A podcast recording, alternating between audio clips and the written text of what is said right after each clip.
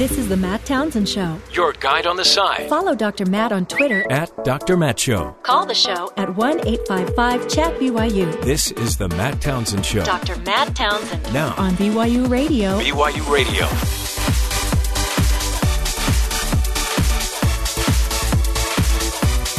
Happy Friday, folks. Welcome to the program. You made it another week. You did it. You wondered, you know, you wondered on Monday, am I going to be able to do this? But you did, and congratulations. Yes, the fans are going crazy.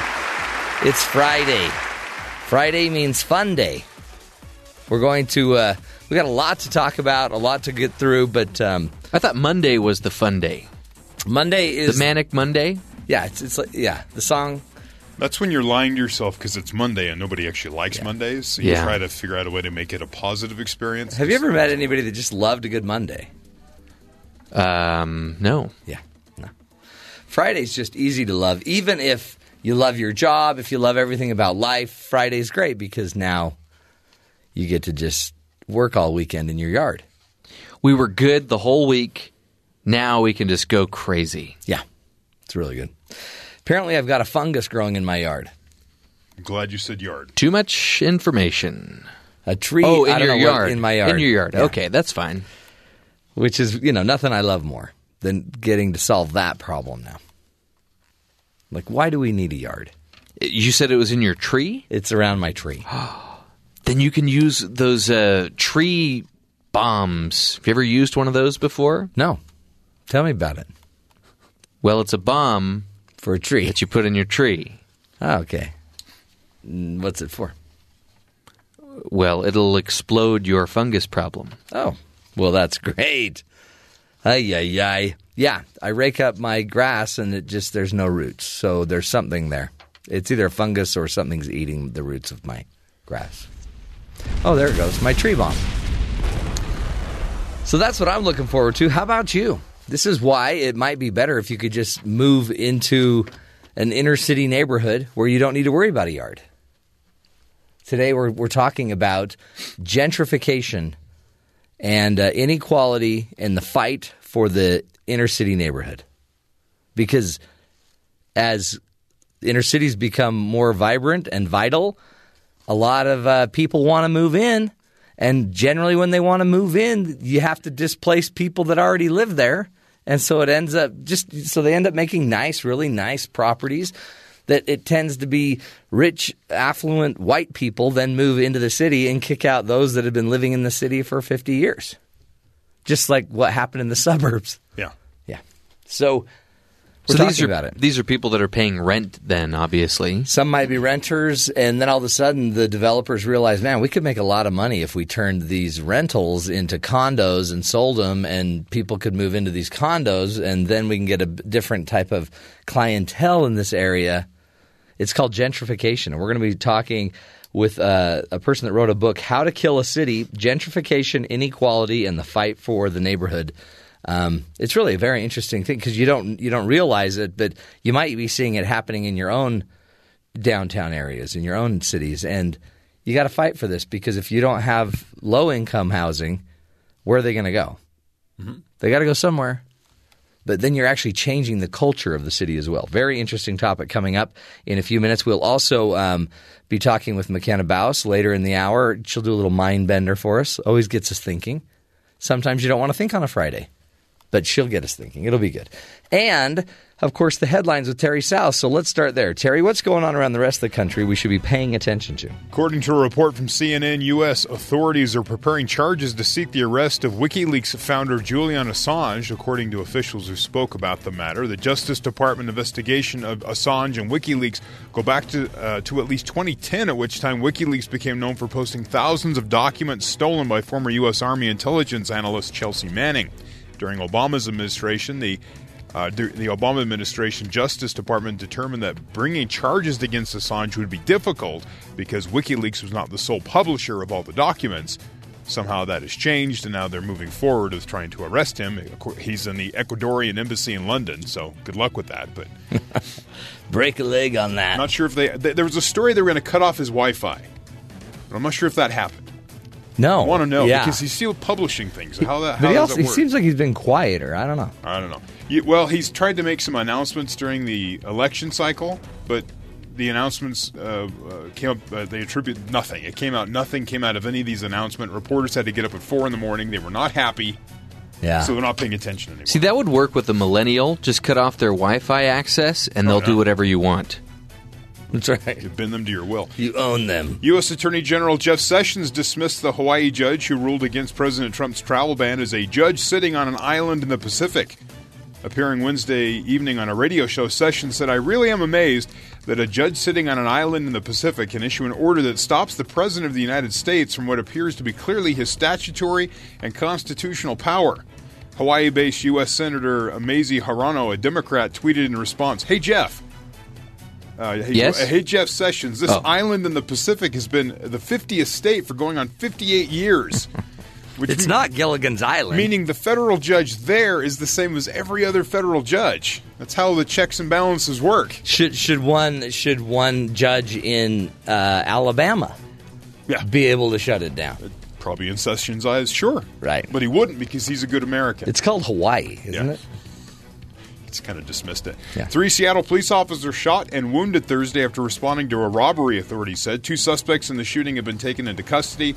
A third, a nineteen-year-old who has not been identified, was reported dead at the scene after a standoff with police that saw the center of the city cordoned off and residents told to shelter in place. The shooting occurred around one forty p.m. at a downtown seven eleven uh, convenience store. The police spent much of the afternoon hunting down the suspects. One officer shot was reported in serious but stable condition late Thursday after suffering a gunshot wound to his face and ribcage. Oh. Another suffered less serious injuries, was in satisfactory condition. A third had a hand wound from a bullet and sought care later in the day. Uh, two suspects arrested. One, I, I believe, as we talked about, was dead there. But yeah, all over stuff they took from a seven eleven. Really? You've been to a seven eleven lately? Uh, Anything in there you want to die for? No, not at all. I don't know, Slurpee. Jeez, really? That's crazy. Yeah, crazy. Um, have you heard of Juicero? Uh, I think Jeff had it. Yeah, he, yeah, it sounds like a thing you get, not yeah. a thing you buy. It, wasn't it an infection? Actually, it sounds like a prescription drug. Juicero! So Ju- Juicero, as this described here, is one of the most lavishly funded gadget startups in Silicon Valley last year. It make, It's a juice machine. Okay. Juicero. The product was an unlikely pick for top technology investors, but they were drawn to the idea of an internet-connected device that transforms single-serving packets of chopped fruits and vegetables into a refreshing and healthy beverage. Hmm. Google Venture Capital, uh, Capital Arm, and other backers poured about one hundred twenty million dollars into the startup. Really? Juicero sells – their machine sells for four hundred dollars. Plus the cost of an individual juice packs delivered weekly to your home. So the idea is you don't have to chop up your own vegetables and fruit. We'll deliver the juice packs. It comes all pre-packed, pre-ready to go. You just put it in the machine, and the machine's connected to Wi-Fi so it can tell you when the juice packs go bad. Oh, how ah. convenient. So right. wait a minute. Is this like a, a Blendtec where you can put other things in it too? No, it's just for juicing. Sheesh. Yeah. four hundred bucks just to make your juice. Well, interesting. And um it's just juice, right? Yeah. Just juice. Is it magical juice? Like, no. Does it help you regrow a lost well, it's, appendage? It's or? healthy. It's healthy juice. Well, you gain a superpower. You could just chop up your own fruits and vegetables and throw them into a blender, but yeah. know, or a juicer. Or whatever. a juicer. Yeah. Juicero is now offering all of its customers the option to return their juicer for a full refund within the next thirty days, even if they bought it as far back as when the product launched a year ago. The offer comes after Bloomberg published a story yesterday pointing out that the packets of pre-cut fruits and vegetables that Juicero, a very expensive juicer, was designed to press don't actually need to be pressed in the juicer. Turns out you can actually squeeze them by hand to get the same effect that you get from the four hundred dollars juicer. Yeah, but see, that was the other that was the other machine they built called the Hand Squeezero. So while Juicer's product was uh, always going to be unnecessary insofar it was ridiculous, Wi-Fi connected luxury juicer, the fact that it isn't even needed to create the juice makes the product truly unnecessary. Unnecessary juicer. That's the silliest thing I've ever heard. I totally so, agree, Sean. Juicero C E O Jeff Dunn, who took over the position in November, posted a response on Medium Uh, today, arguing that the value of Juicero is more than just a glass of cold-pressed juice, much more. He goes on to outline two scenarios where Juicer, uh, Juicero would be valuable. One involves someone drinking juice. The other involves someone getting a notification to remind them to drink juice before their juice packets expire, and their internet-connected juicer refuses to press them. These are why wow. it's important to buy a four hundred dollars. Yeah, so the video Bloomberg put up, they had the juicer. They had someone holding one of these packs of, of vegetables all pre-packed and chopped, and they they started squeezing the pack as they hit the button on the juicer to start the process of juicing the pack that was in it. And they were able to hand squeeze the juice faster than the machine was able to juice it. And it came out at the same consistency that you just by hand juicing. Something's fishy in the juicer. Yeah, Juicero. So. See, now they ought to develop that business where you just can squeeze these packets, mm-hmm. and that makes this meal for you. Packet squeeze. Yeah. Yeah, well, I think I think we're onto something there. I think there. we are too. And I don't know, I just like naming it, but I like the idea of end, adding an arrow at the end of it, like squeeze Sque- arrow. Squeeze a meal. Squeeze o meal. Oatmeal. Squeeze oatmeal. No, I think we're getting further away from yeah. the gold here. Unbelievable. So just wow. ridiculous four hundred dollars. People, I mean, if you're going to spend four hundred dollars, it seems like you may as well just, I don't know, buy a Blendtec. Go buy or, an exercise machine. You could. Go get a Blendtec. That'll, because that, not only will that make juice, but it'll blend everything for you. That's right. Blend, I mean, everything, even your cell phone if yeah. you need it. A rake. Yeah. An iPad. I need a, I need a new rake blended a little bit. Just, I just want it gently squeezed. By the way, when our old Blendtec was going out, I would use a wooden spoon to kind of get things chopped up in there when we were making shakes. Yeah. So our chocolate shakes for a few weeks had some uh, had some wood chips in them. You had a chipper. Fiber. Ma- maybe the problem yeah. was uh, maybe that's why your Blendtec went out. Because I, we, you know, I, we've had a Blendtec and we've had it for years and it's never gone out. I may have just uh, we never put a wood spoon in it though either. I may have just admitted to something on the air that yeah. will void my warranty. Yeah, you just voided your warranty. Too bad for you. All right, crazy stuff. Uh, you know, time to start juicing. I know we'll give you a break to go do that. We will take a break. When we come back, we're going to be talking about how to kill a city. And you might want to be listening because it's possible that your city government is uh, is maybe running out some of those that made your community what it is. Stick with us. This is the Matt Townsend Show.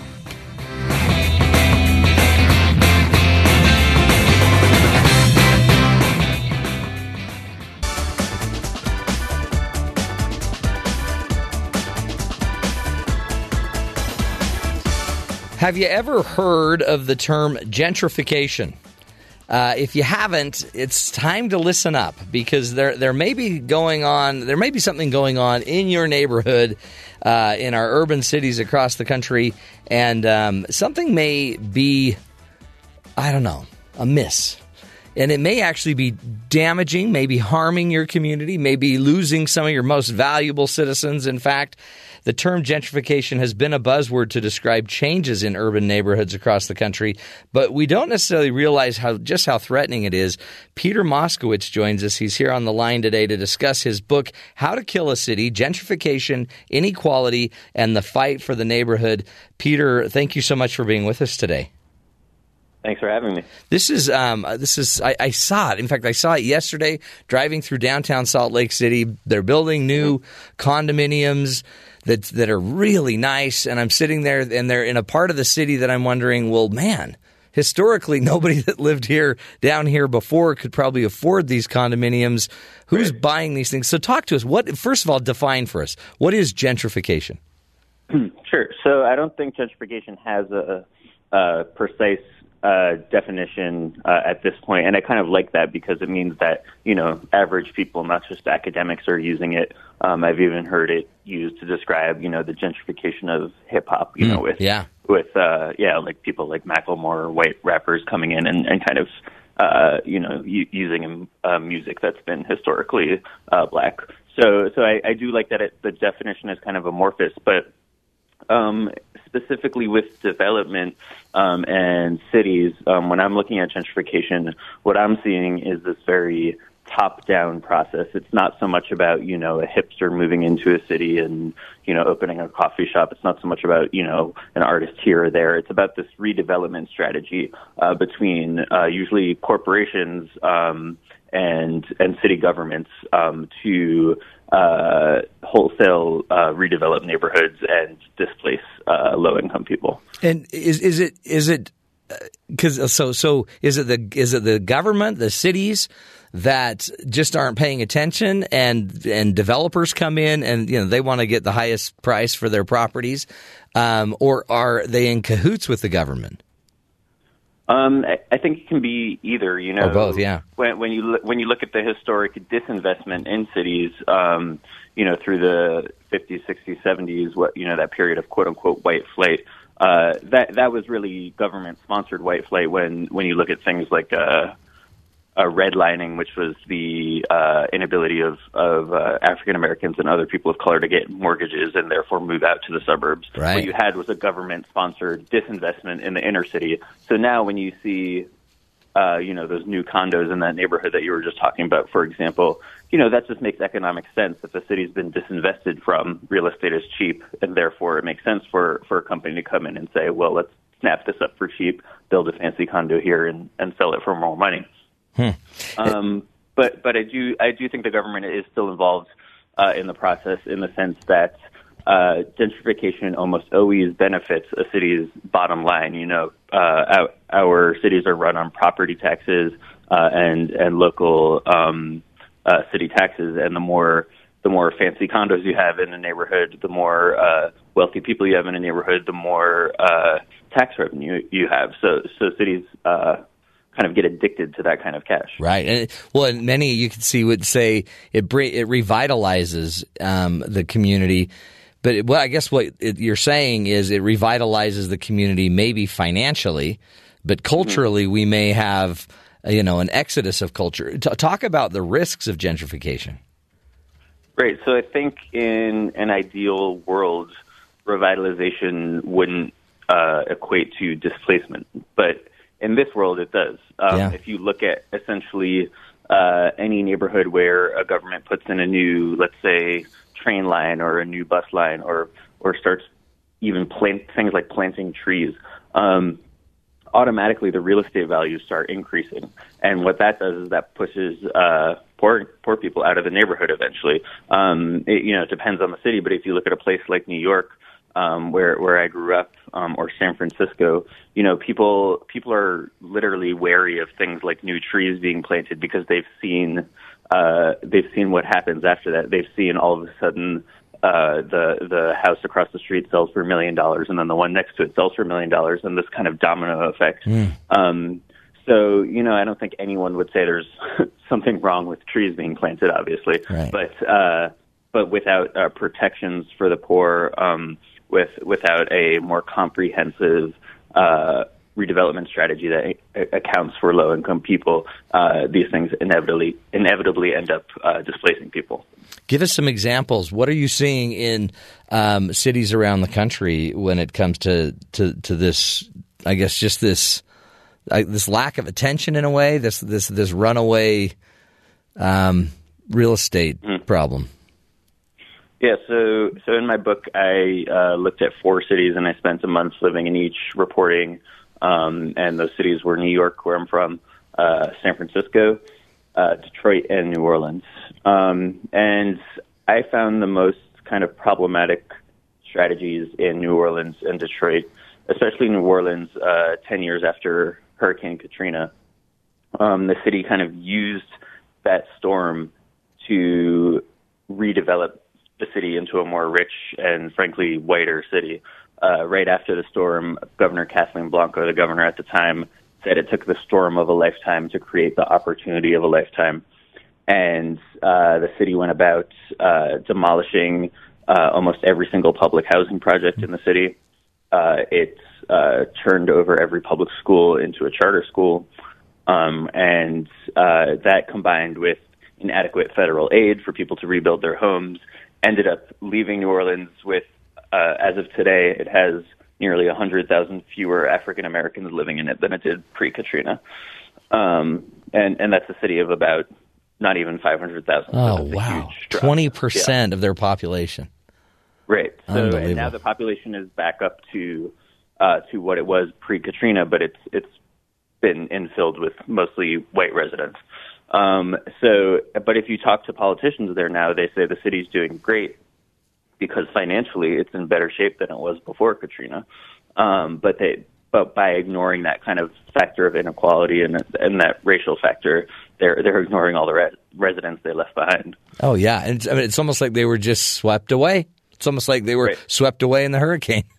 I mean, yeah. and some of them were, I guess, some were displaced to other states, you know, with the idea, I guess, that they would go back. But if there's no housing, you don't right. go back. There's no, right. There's no housing. And uh, FEMA uh, would do things like uh, give one-way plane tickets um, to people to places as far away as Utah. And yeah, we uh, have them. Yeah. Oh. Yeah. I actually pro- I profiled a woman who, you know, she uh, – she was given a one-way plane ticket to Utah. She didn't even know where she was being put on a plane to, um, and just got off. And they were like, well, this is where you, you're you welcome to Utah. Oh. Yeah, exactly. Yeah, and she, you know, it took her years and years to kind of like claw her way back to the city. Unbelievable. And um, I mean, all in the all in the guise of being helpful, and right. and yet, um, so, I mean, I guess this is the thing that. Because somebody's making these policies, right? And mm-hmm. is it is it just that we're not paying attention? Is it because I mean I, I we hear fights all the time, uh, even in my own city, about you know laws and um, uh, bringing in homeless shelters or low income housing, right. and you and it creates some pretty intense fighting and arguing. Right. But we, we you're saying there's got to be a very balanced planning going on that allows there to be a diversity of financial uh, areas where, where everyone can mm-hmm. exist in a city. Great. Um, I, yeah, I, I mean, I think you do have to take a step back and look at um, how government has been funded over over the last fifty or so years. Um, cities are kind of in this catch twenty-two. If you look back to the nineteen seventies, nineteen sixties, nineteen fifties, when federal tax rates were much, much higher than they are now. That those tax rates provided for things like public housing, for public transit, for public schools, for um, for really anything required to make a city function. So when you look at uh, all the public housing that was built uh, post World War Two, there there would be no money for something like that right now. Right. Um, so what cities are forced to do, you know, you take a city like Detroit, which has you know, it went bankrupt. It had literally negative money in its in its bank account. Uh, it doesn't have enough tax revenue. All it can do is kind of uh, try to attract as many wealthy people as possible to uh, refill its coffers, and that's what it's been doing. Um, so if you look at downtown Detroit right now, they're giving tax breaks for people to build luxury condos, to build sports stadiums, to build whatever they, they can to attract as many people as they can.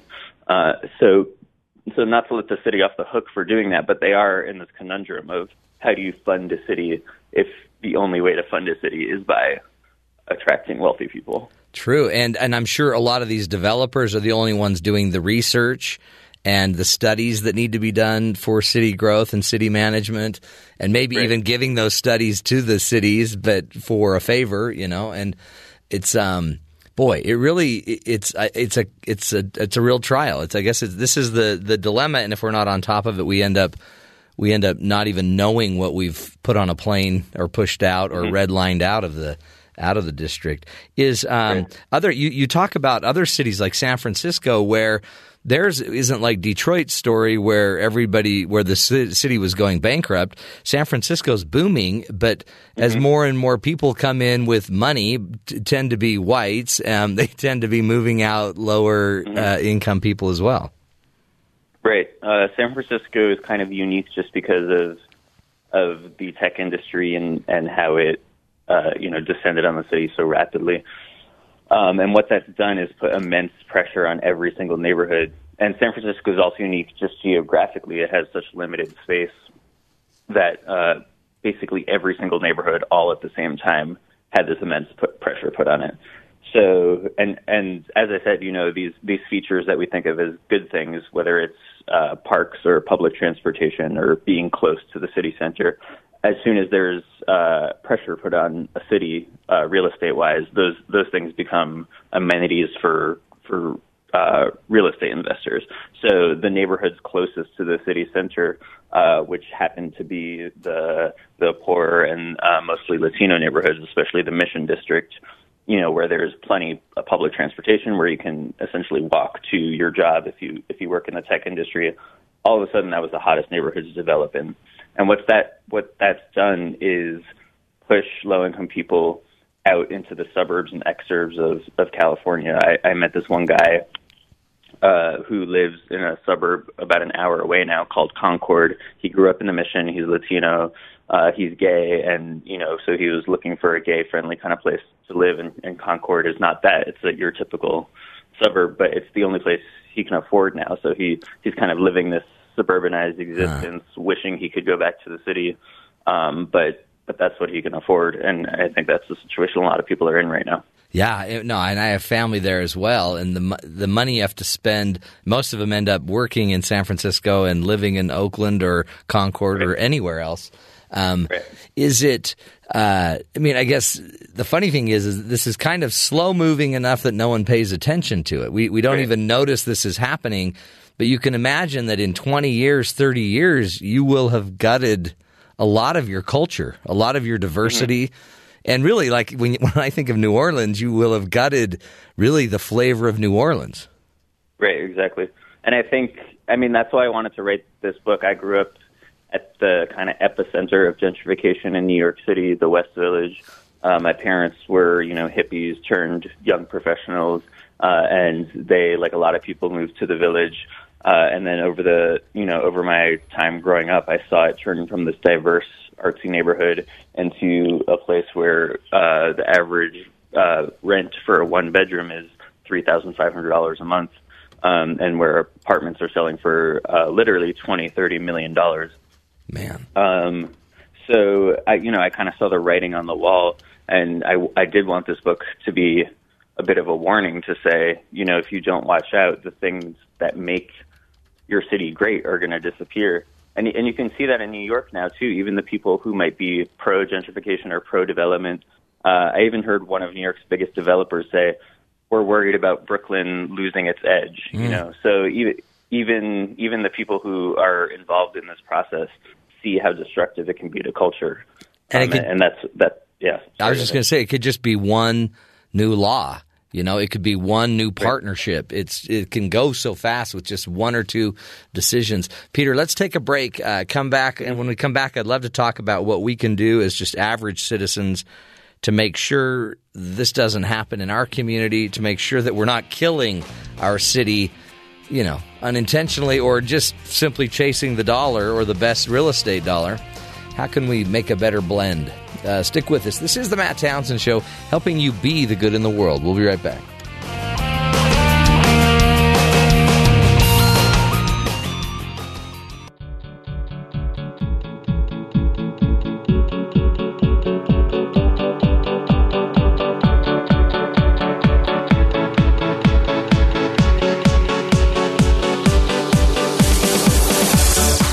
Welcome back, friends, to the Matt Townsend Show. Uh, we are talking today about how to kill a city. And uh, you might be thinking, well, we uh, we could do that without any help, Matt. Actually, we're trying to help you not kill your city. And we've got the author of the book, How to Kill a City, Gentrification, Inequality, and the Fight for the Neighborhood. Peter Moskowitz is his name. And Peter is a journalist and a writer based out of Philadelphia. His work focuses on the intersection of environment and human lives. And Peter, we appreciate you being with us. Thank you. Thanks for having me. The uh, again, the gentrification is simply, um, without a definition, but defining it, it's simply the idea that we um, we we find a, a, a certain group of people that start infiltrating uh, an old way of living, an old way of being, or a community that um, that uh, so richer people might come in, buy homes in the poor areas, upgrade everything, and eventually make it so everybody that was originally living in the lower income areas can't afford to live there anymore. Mm-hmm. Yeah, I mean, and I think you have to include developers in that mix because, as you mentioned uh, at the beginning of this interview, um, you know, seeing those condos uh, downtown, so often now this is a developer-driven process. I mean, I, I don't, I don't think the average American uh, can can really has the monetary power to really single-handedly gentrify a neighborhood, but yeah. developers do. The, and and really, the funny thing is, is we see developers uh, with as far as with our governments and our communities as, you know, they're they're the helper, they're the they're the guide. Except they can come in, introduce a development, and then, you know, they don't see the impact of the development twenty years from now. They can eventually sell it off, make their money and leave and go do the next one. But it's mm-hmm. the community and it's the government that has to pay for it. And, and we're seeing in Detroit, they they couldn't pay for it. Right, exactly. Um, and developer development often happens on, on thirty-year timelines, uh, essentially, you know, a, a bank or a or a, a big development company will say, we want this building to be profitable for thirty years, um, and uh, that's how they work out all their expenses and, um, you know, how much to sell or rent the apartments for. So after that thirty-year mark, they kind of are off the hook. You know, as long as their building hits the profit margin that they were looking for, they, they don't really have a reason to care about the surrounding community.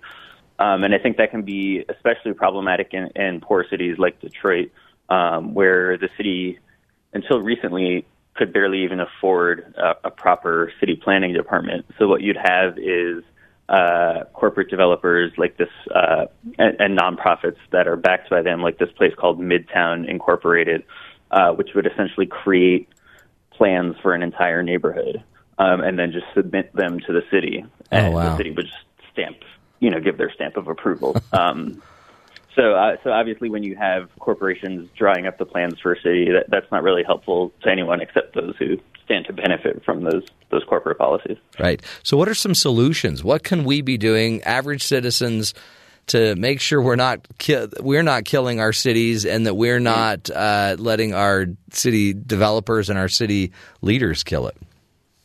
Right. Um, so, I, I think the first step is to recognize the the roots of this problem. And if you look back throughout history, you know, to redlining in the fifties, um, and even before that, what we have is cities that have been built on inequality in the first place and that have been built around racism in the first place. So I think that's where the solution lies, is in challenging those institutions. Um, if you, you know, even before gentrification was a popular term, there were still, you know, neighborhood groups in every city fighting new developments. There were still neighborhood groups uh, in almost every city uh, fighting housing discrimination. So gentrification is a, re- a relatively new term, and more and more people are starting to pay attention to it. But there have been people working on these issues under, you know, different guises, under under racism, under the the banner of racism, under the banner of housing discrimination, under the banner of economic inequality for years. And I think the first thing to do is to, you know, literally hop on Google and, you know, Google your city and and housing discrimination or uh, or uh, you know, housing inequality, and you'll you'll inevitably find the people who have, have been there all along, uh, kind of waiting for your help. Um, I think I think especially when you look at, you know, young people, maybe college graduates moving to cities who are kind of, you know, they're stereotyped as like the typical gentrifier um, in, in places like New York, for example. Um, They, they, from what I've seen talking to them, they feel so overwhelmed uh, by this process. They, they see themselves as individuals who are just looking for an affordable place to live, um, and the idea of of challenging such a massive system uh, is is understandably overwhelming. Um, but that's why I think that that kind of just looking to the the people who have been there already, doing that Google search, is really one of the most helpful steps you can take. It's information, really. It sounds like what we need is more education, right. more information, and, and and almost more diversity, right? I mean, if you if mm-hmm. you've never if you've never been in a diverse community, maybe you need to reach out, start attending some of the more cultural activities in your city, get out, experience the different cultures. And I mean, it's funny because we might enjoy food from another culture. Like in Salt Lake City, right. we have a really great Greek uh, culture and a Greek family, um, or a Greek uh, uh, festival that is has got the most incredible uh, dancing and music and food. And that might be all you know about the Greek culture. Right. And I sit there right. and I think, man, if we could somehow integrate these communities so we have it uh, in, you know, there's a piece of everything. It's, it becomes this melting pot. It becomes something that's truly invigorating, except it's almost like we're all too afraid and we we all stay in our groups. Exactly, yeah. And I think, I mean, I understand it can be intimidating. You move to a new city. What, what meeting do you go to? What church do you go to? Uh, you know, you don't want to feel like you're being invasive or anything like that. But I think I think one of the best things you can do is just kind of getting out of that bubble. There's this author uh, that I cite in the book, Sarah Shulman, who talks about the, the quote-unquote gentrification of the mind, um, and, you know, kind of writes about how we we move to cities and see everything, you know, in this in this in this bubble. You know, you go to your gym, you go to your uh, job, you you meet your same five friends, um, and you you go to your house, and that's it. Um, and we we kind of forget that there are these larger worlds surrounding us that we're living in. And I think one of the best things you can do is, you know, what's the last time you, you went to a city council meeting? What's the last time you saw a flyer for for an activist organization and, and decided to go, or volunteered at your uh, church group, or, you know, whatever? Just trying to get get out of these bubbles and meet the people around you and see what the needs are, because the needs the needs are going to be different in each city. The, the strategies for fighting this are going to be different in each city. But the first thing to do is to to figure out what those needs, what those strategies are, and the best way to do that is to get out of those bubbles. So true. Such great advice. Peter Moskowitz is his name. The book is How to Kill a City, Gentrification, Inequality, and the Fight for the Neighborhood. Folks, let's take back our neighborhood and uh, and really, let's fight for it. Let's get more involved. Don't just sit there and assume that it's, you know, that the communities are going to to naturally just work without your involvement. And don't just rely on the developers and the city officials to make all the decisions. Get to those council meetings as well.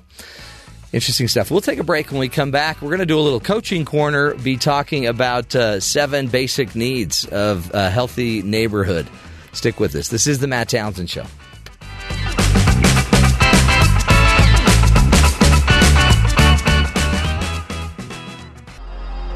Because life doesn't come with a handbook, you need a coach.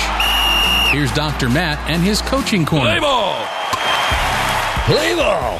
Hey, welcome back, folks. A little uh, coaching corner for you here. Um, as the mayor of Downton Abbey, which now has about one hundred forty-five thousand raving, excited fans. Downtown, downtown. Yeah. I've, uh, I, in fact, last night I put in a high school, I put in a, an elementary school, I put in a library, and my my my uh, citizens are raving lunatics. No, they're exciting. I knew you were going to say lunatics. They're they're they they just they they love what we're doing with the city. But as a person that's then been uh, building a fake city with one hundred fifty, forty-five thousand people and a one hundred percent happiness rating, which means the taxes go up. Wrong. Um, what I've learned is you have to take care of people. So think about it. If you were asked to run your community, oh, I do such a great job.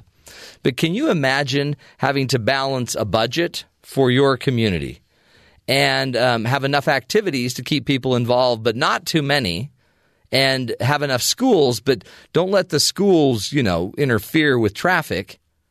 And yet you still need emergency services, and people want parks, but not a dog park. Where's the dog park? Then people complain about. So if you were going to build a community, what kind of community and neighborhood would you build? I think many of us don't spend any time thinking about the responsibility we have as citizens to be involved, to be active, to become a part of building a healthy neighborhood. And what is it like to be your neighbor? Ask yourself that crazy question. Is it just a gift from heaven to have you as the neighbor? Do you bring stuff over when there's issues or problems? Can you talk about a fence issue and, and handle it and fix it? Do you have that ability? Because it's one thing to just sit there and complain about how we don't have any places to, you know, we have no growth. There's no growth in their city. There's no development in the city. Well, what are you doing about it? Well, I'm too busy working to do anything about it, right? We all are. That's probably why many cities and communities don't get any of the attention. But over and over, if you want to have the right to complain about your city, your neighborhood, your community, you better get involved. I believe a, a major part of being a human that lives on this earth today is you have a responsibility, even an obligation, to be involved. We can't even get people to vote. And yet people, everyone has thinks they have a say. But if you're not going to vote and you're not going to get involved, and if you haven't been to a community meeting, um, then really, what voice do you have? Well, I pay taxes. Well, great. Then get more involved and become a part of it. And also, as our earlier guest was talking about, um, make sure you're diversifying as well. You can easily build a neighborhood that does nothing but reflect you. But we might also want to build a neighborhood that reflects our highest values, our highest principles. So seven very basic, quick needs that need to be in every neighborhood. Safety, it's got to be there. You got to have physical safety, social, emotional. We have to be safe with one another. Financially, we have to be making enough money. We've got to trust each other. Do your interactions with your neighbors make them trust you? Do uh, also, you have to feel appreciated. We need to recognize people that are doing great things. We need to feel respected. We should probably understand and, and be able to understand the diversity of religion and opinion and culture and politics and ethnicity in our country and in our communities. We need to learn to validate one another, listen, and actually let people have their own ideas. We need to be encouraging, and we need to be dedicated to our community. Stand up for it. Talk about it. Share it. You know, draw people back to the neighborhood. Anyway, it's our community, and if we're not doing something about it, no one is. So that's the Coach's Corner. Now we, we've got uh, one of my favorite segments is this interesting uh, little thing we do with McKenna Bauss. We call it Bauss in the House. McKenna is our producer and uh, social media extraordinaire. She also today is going to be talking to us about a pacemaker for your brain. Talk to me about this, McKenna. Yeah, so you know how pacemakers for your heart, it, when it isn't functioning well, it sort of gives it this electrical yeah, zap zapper to that helps get the rhythm get going in sync. Again. Yeah, and there's been some recent studies they did um, that show the benefit of having electrodes placed on the brain um, that zap various areas when your memory isn't doing very well, and it improves memory, and it. They have used it um, and tested it with epilepsy patients yeah, right. because the seizures tend to sort of mess with the memory. You kind of get locked. You get locked in a like an electrical circuit. Yeah. And then I guess the pacemaker helps to change the circuitry. Exactly. Um, and they also have a lot of hope that it can, will be able to, with further testing, benefit Alzheimer's patients, yeah. people with dementia. Parkinson's, and, I think they already use it for people with Parkinson's tremors. Yeah, and then also people with You know, traumatic brain injuries yeah. um, in order to help sort of stimulate the brain again. And so one of the cool things about how the study came to be is it came through this process called piggybacking. Now, already there's this process of placing electrodes in the brain to help people who have epilepsy, who suffer from seizures, um, and they'll have sort of zaps that help treat those right. seizures.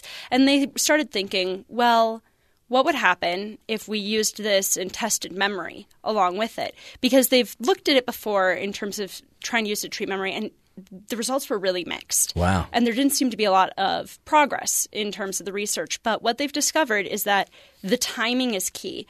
By looking at the, you know, brain functioning of these uh, epilepsy patients, when their memory was doing well, a zap would make it so their memory was fifteen to twenty percent worse. Hmm. But if they were able to time it specifically for when memory was functioning poorly and get it down really well, their memory shot up. And it got better. It got better. Cool. And it's totally changed things because it's directing this research now in the sense of sort of smart. Yeah. Um, well, electrodes. my my father-in-law was a cardiologist, is a cardiologist, put pacemakers in for years, and they're very – everyone accepts the idea, mm-hmm. right? We're just going to put a little device under the a flap of under your shoulder blade, and then we're going to put an electrode and just plug it right into the heart, and everyone's good with it. Yeah. We're all fine with it. So why not the brain? Exactly. I think some people maybe have some hesitation because yeah. of the idea of like electroshock therapy and some of the negative right. associations with that. Um, and I think we're just a lot more nervous when it comes to the brain, the brain. Yeah. just because not only is it – I mean, yes, we need our heart to live, but our brain, that makes up so much of who, who we are. are. Right. And there's that fear of losing it. But, you know, they're finding that there are – ways that they can move forward with this research. And luckily, it's going to help some of these people who suffer from memory be who they are longer. And with more and more of an aging population and Alzheimer's on an all-time high mm-hmm. and dementia-related disorders, I mean, I'm sure it's like, okay, yeah, we got to turn up the volume on this one. Yeah, and it's just great because here we are making real progress. How cool is that? And I mean, I have seen it in Parkinson's patients where it does eliminate the tremors. Mm-hmm. And but it's the funny thing is, is it's not necessarily covered by your insurance yet because yeah. it isn't widely accepted enough. So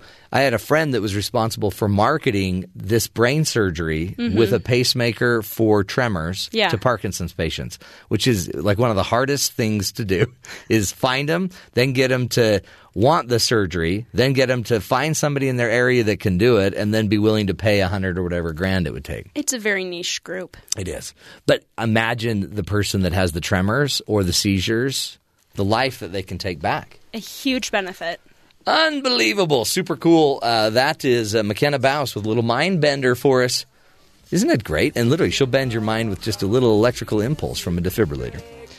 Uh, we appreciate, uh, thanks McKenna, appreciate your time. We will take a break. Hour number one of the Matt Townsend Show Friday edition. It's done. We'll be back with more fun, more ideas to help you live longer and love stronger. Stick with us.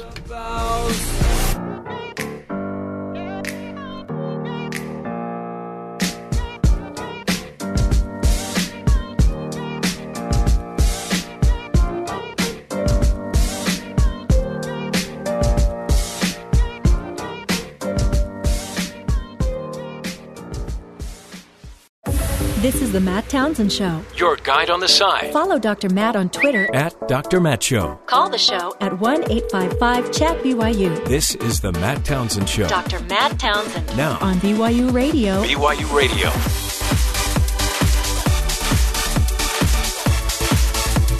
Welcome back, friends, to the Matt Townsend Show. Happy, happy Friday to you. Hope, uh, hope you're having a great day and hope you also are, are getting ready for a wonderful weekend as well, maybe some time with friends or family, hanging out, sometimes just vegging, taking a break for heaven's sakes.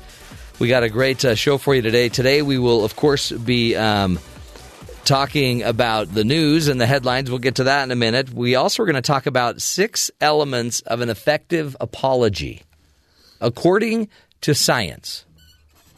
They have been researching apologies, and there are six things that uh, that you, you could throw into a really good apology. And there's a couple that have to be there if you want to have an effective apology. Do they address figuring out if you are at fault? No. You, we've already I, got to the point where – they assume that you, oh. you are at fault, you did something, you know you did something. But you can't just give an apology like, I'm sorry you're so pathetic that you didn't understand what I said. Yeah, I'm sorry you misunderstood when I asked you to take out the trash right now. I'm sorry, loser. Yeah, you just see right there, the minute you inject a derogatory term like loser. Or what about all those people that insult you and then just say, J K. J K, ha ha. I think it's important, yeah. though, that there's a discussion establishing fault before you just launch into some sort of apology. Well, but the funny thing is, is if one were self-aware, yeah. one would know that they did something wrong. Hmm. We, we, by the way, part of it is accepting responsibility. That's a major part. That's one of the two things that have to be in an apology if you want it to have any power. You have to accept responsibility for it. Is there any sincerity in it when you are waiting for the uh, the apology to come back to you? Like if you feel like you're both at fault yeah, yeah. and you're offering the, your apology, but you're really waiting to hear theirs. Yeah. It, by the way, if you're offering your apology to get their apology, then you might be you might be in a sticky wicket there. That's not that may not work because the reality of your apology is it's kind of it's just one way for now. Now you should apologize too, right? If you're guilty, you, both of us should do that. But your apology is about you apologizing to them, and the least important part is asking for their forgiveness. Hmm. Pretty important. Really. Lesson. Asking, so will you forgive me? That of all the things they studied of the six points that they proposed, that was the least important part of the apology. There's other things like admitting you did something wrong, explaining why you did it, what happened. But notice, if all you did was explain it and not admit it or apologize for it or try to make restitution for it, then it doesn't matter that you've got a story as to why it happened. What's number one? Hugging it out? Yeah, hug it out. Hug Should, it out. Shouldn't it be maybe one last effort to try not to have to apologize? Just try to just establish the facts of the situation and yeah, no. No? Okay. Sorry. Yeah, not uh, not even close. That may be a lot of my problem. That, that is apparently a lot of your problem. Huh. And your marriage. I'm just – this whole new realization this morning. Oh, it's mind-blowing, isn't it? It's mind-blowing. Okay, we'll get to all of that fun straight ahead, plus, of course, some empty news for you.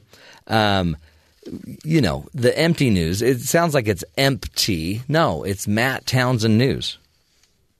A man, by the way, gets served after hiding in a laundry pile. Mm. Can't hide in a laundry pile. That's the Nor first place would you they're want go. To.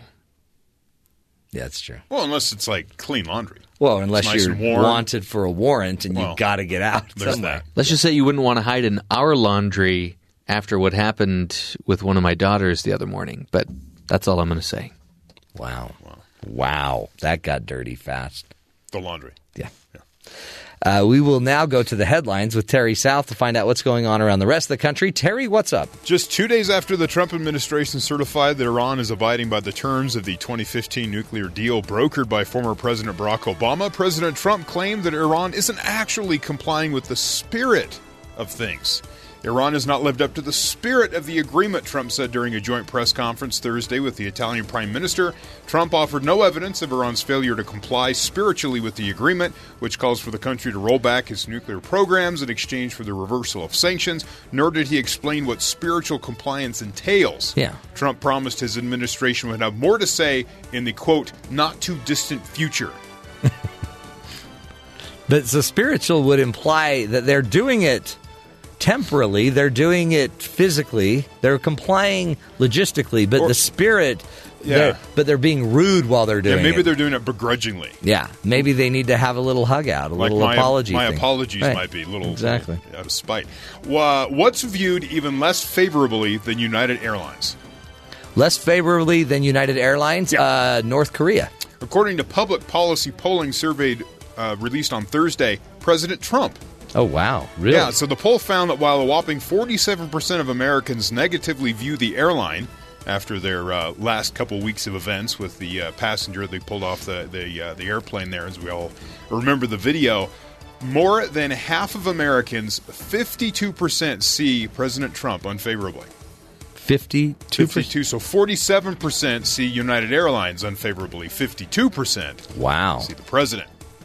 You better get on that. Yeah, work on that uh, public image there. Bill O'Reilly's payout as he leaves Fox News will be in the tens of millions of dollars.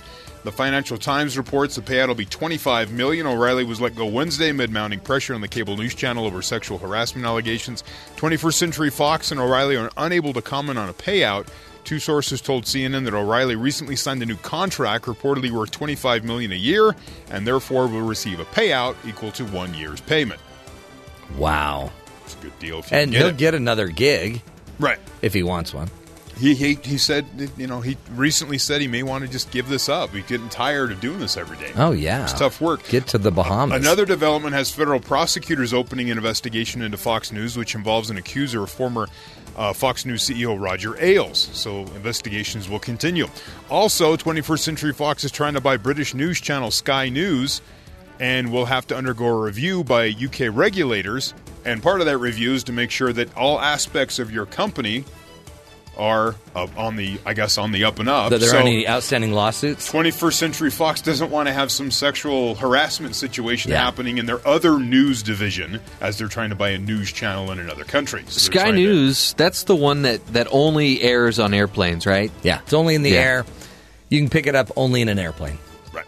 Sky News. And finally, place your orders now, and by twenty twenty, you can own a flying car. Why? A Slovakian company, Aeromobile, on Thursday debuted its limited first edition flying car. There's videos online, Matt. Aero Mobile, if you want to look at a I'm looking card. It up right now. Uh, Mon- at Monaco's, uh, they had an auto show in Monaco. They unveiled the car, announced it would start taking pre-orders that will deliver in twenty twenty. The car will sell between or for between one point three million and one point six million, according to the website TechCrunch. It transforms the car to car mode in less than three minutes. Well, that seems like a long time. Yeah, so as you're sitting there, you push a button, and, and um, doors folding, things Boy, it's folding a good-looking out. Car from the front, though. Yeah. It has around, uh, let's see here, one hundred thirty-four miles of driving, or four hundred thirty-four miles of driving range, which isn't bad. My four hundred car, and what? four thirty-four. That's good. My car gets about that, so it's yeah. nothing extreme. It says uh, the flight range operation is seventy-five percent of its maximum speed. So it can go four hundred thirty-four driving to around four hundred sixty-six miles of flight. Wow. On a tank of gas or charge or however it's powered. Top ground speed for the car, uh, car plane, is around one hundred miles an hour. It can do around two hundred twenty-four miles an hour while gunning it during flight, says the report. Jeez. Experts aren't predicting flying cars will take to the sky by storm anytime soon. For starters, anyone who wants to fly a car will need to have a pilot's license. Once, oh, you leave, boy. once you leave the ground, they get really concerned about you. Oh, you mean just, you. just your traditional driver's license won't do? No. And then it says there's also the question of which traffic laws cars in the sky would have to abide by, as right now there aren't any laws for airplanes and flying cars and all that stuff. So it's not exactly legal to use a highway as a runway. Oh, so how would you take bummer. off? So you'd have to get to an airport. Yeah, but would the airport just let you drive out there? Well, I think if you honk a couple times... and oh. show them your airplane car card, uh-huh. then they're like, oh, come on in. Oh, okay. I believe you have to reach eighty-eight miles per hour before you can actually launch into the air. That would be time travel. Hmm. How fun would that be, though, if you could just, you know, once you got on the freeway, you wouldn't want to do it during busy traffic times. No, but, I mean, there's wings yeah, out. And, I mean, yeah. if it takes three minutes to get those wings out, eventually once they're out, poof, you're up. Yeah. You're up. Flying cars. Boy, what's happening to us? Isn't it crazy because it seems like we already have enough trouble on the road? Yes. Um, it's, are we not creating problems by trying to now fly and be on the road? It's going to be that inner... We're really good in, in... We're really good flying. Yep. And we're really good on the ground. It's kind of the transition. Well, plus you need to hire a bunch of air traffic controllers to monitor your flights. Yeah. Like the D M V, it'll be it'll be kind of a mix between the D M V and, and the F A A. And the F A A. Yeah. So the D M F A V A. There will be another government regulation, another government organization to uh, to yeah. further complement things or con- you know, conflict and cause problems but, in your life. You got to get another license probably. It's just, but what does the dad do when he's like, don't make me pull over? I will land this airplane. Roll your window up. Timmy's lips are flapping. And what if somebody gets car sick up there? Oof. Eesh. Messy. Good Quick point. question. Would you rather have the ability to fly or travel through time? Fly. Fly. I don't want really? to get, I don't want to mess up. I don't want to get into the yeah. whole time The space-time thing. continuum? Yeah. You start causing it's just, paradoxes. It's, mm-hmm. just, it's a problem. Yeah. It's all you need are two ducks. Par- paradox, not paradox. Good stuff. Hey, we're going to take a break. When we come back, six elements of an effective apology, the science behind apologizing. You're not going to want to miss this. Stick with us. This is the Matt Townsend Show, helping you be able to apologize. Up next.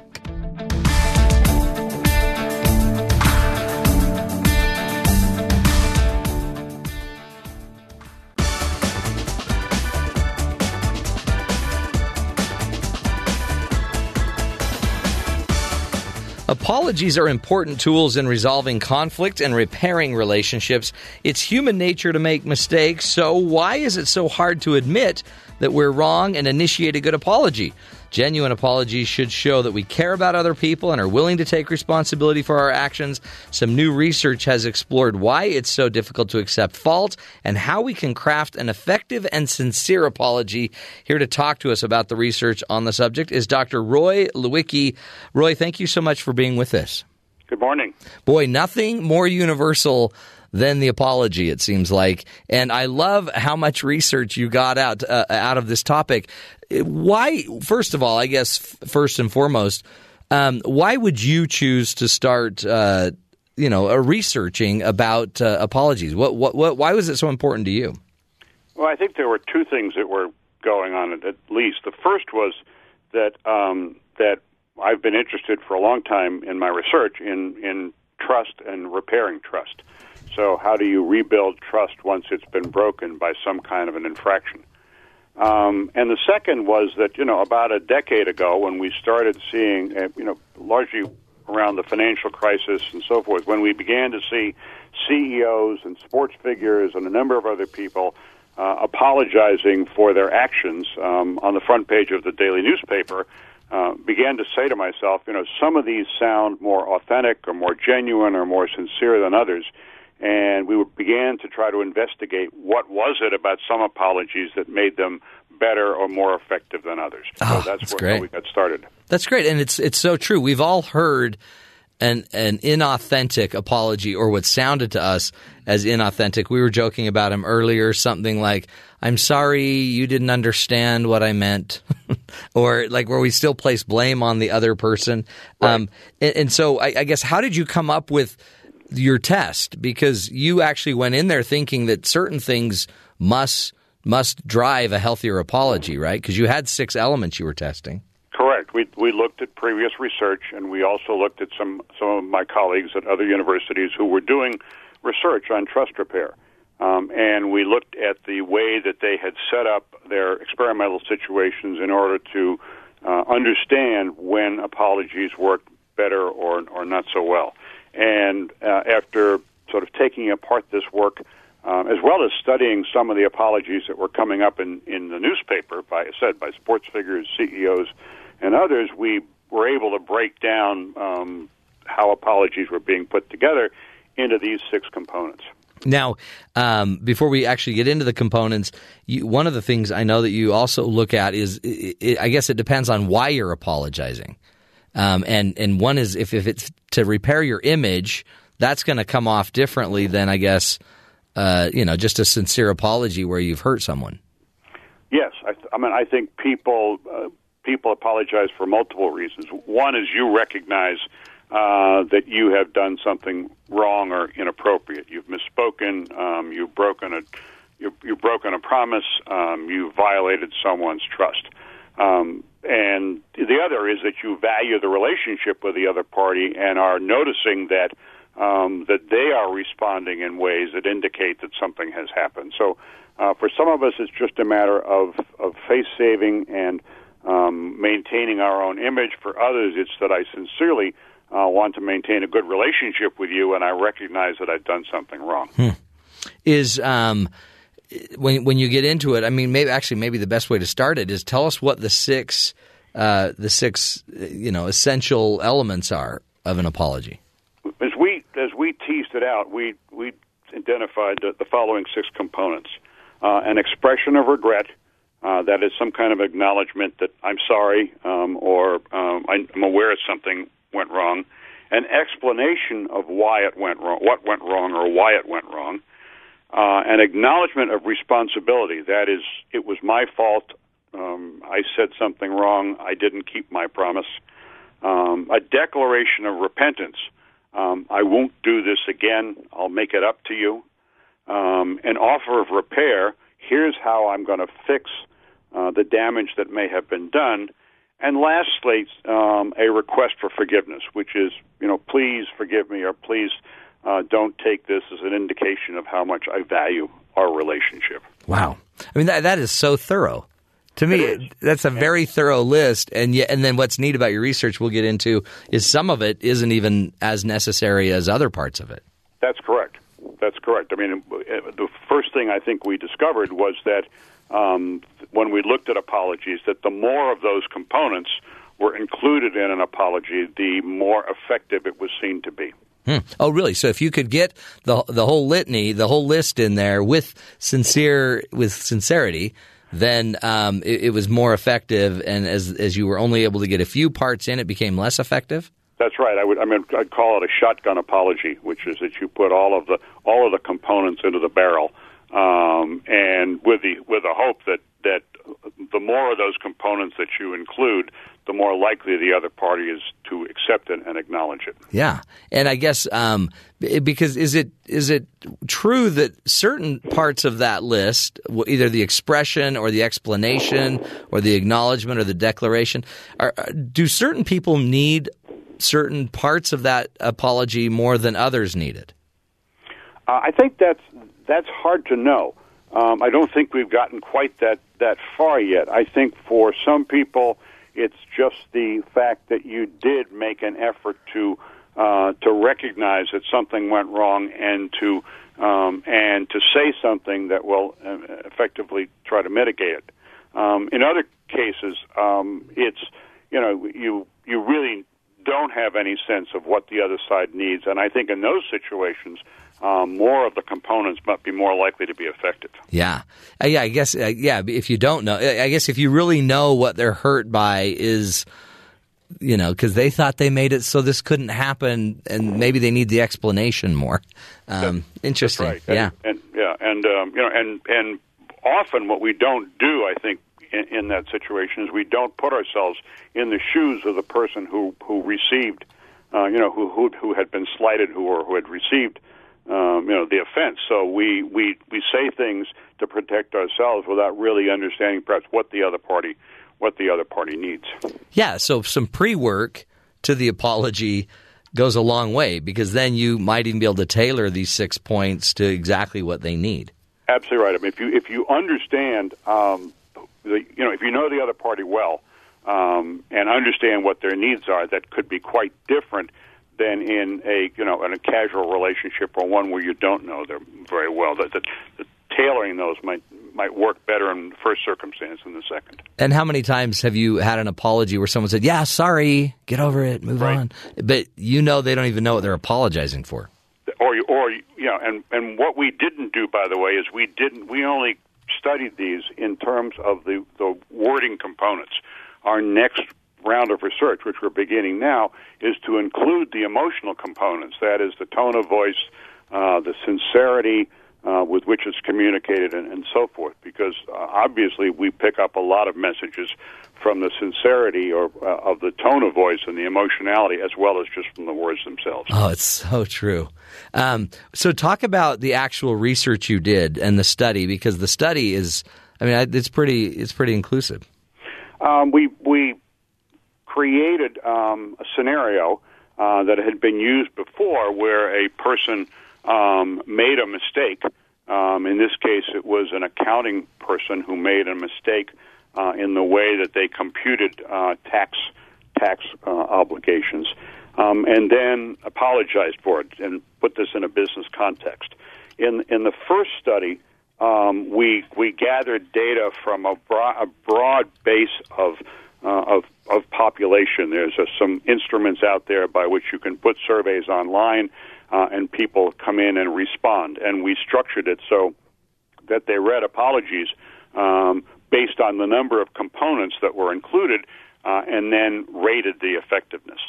Uh, in the second case, we did a large study with business undergraduate students um, using many of the same kinds of components uh, and tested some of the, the, the the additional issues that we had discovered in the first study. So overall, we have about eight hundred people who had responded to these uh, questionnaires in one format or another.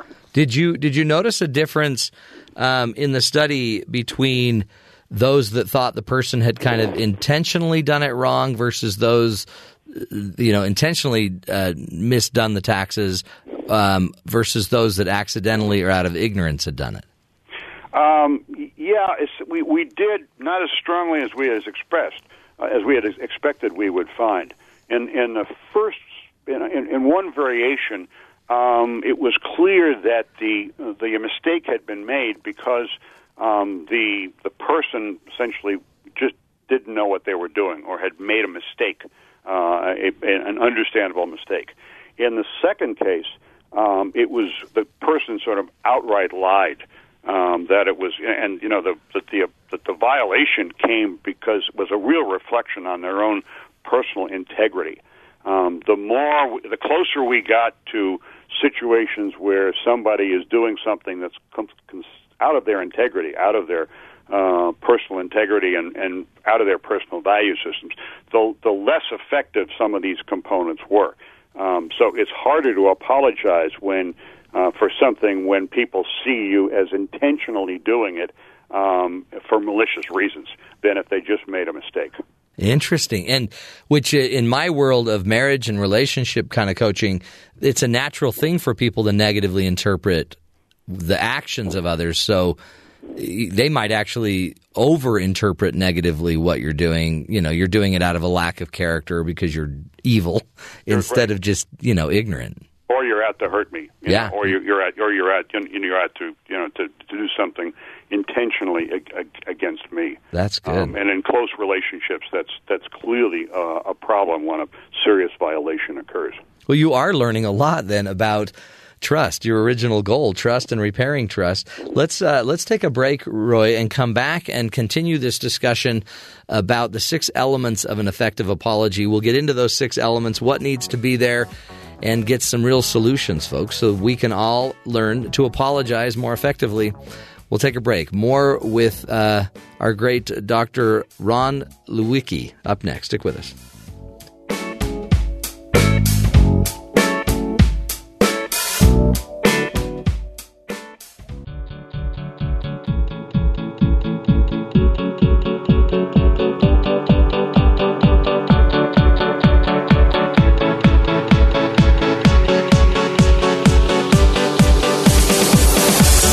Welcome back, friends, to the Matt Townsend Show. On the line with us right now is Roy J. Lewicki. He is a professor, uh, a lead scholar in a study on trust development and trust repair. He also, uh, um, Doctor Lewicki, is the author of forty books, including textbooks on negotiation. He received many awards, including the Distinguished Educator Award from the Academy of Management and the Lifetime Achievement Award from the International Association of Conflict Management. He's the author of the book, uh, The Six Elements of an Effective Apology According to Science. So we appreciate you. Um, actually, that's the article name. Uh, we appreciate you, Roy, being with us. Thank you again. Thank you. Pleasure to be with you. So the six elements that need to be in the apology are we need to express regret, explain what went wrong, acknowledge uh, re- acknowledgement of responsibility, a declaration of repentance, offer of repair, and request for forgiveness. If and you're saying, according to your research, Roy, if we use all six of these, it improves the likelihood that um, the apology will build trust, repair trust. Correct. Now, is there are there certain ones of these that are more important than others? So if we only can get a couple in there or three of them in there, are there certain ones that really matter the most? Yes. I, we, based on the work we've done so far, the The findings show that the most important component was an acknowledgement of responsibility.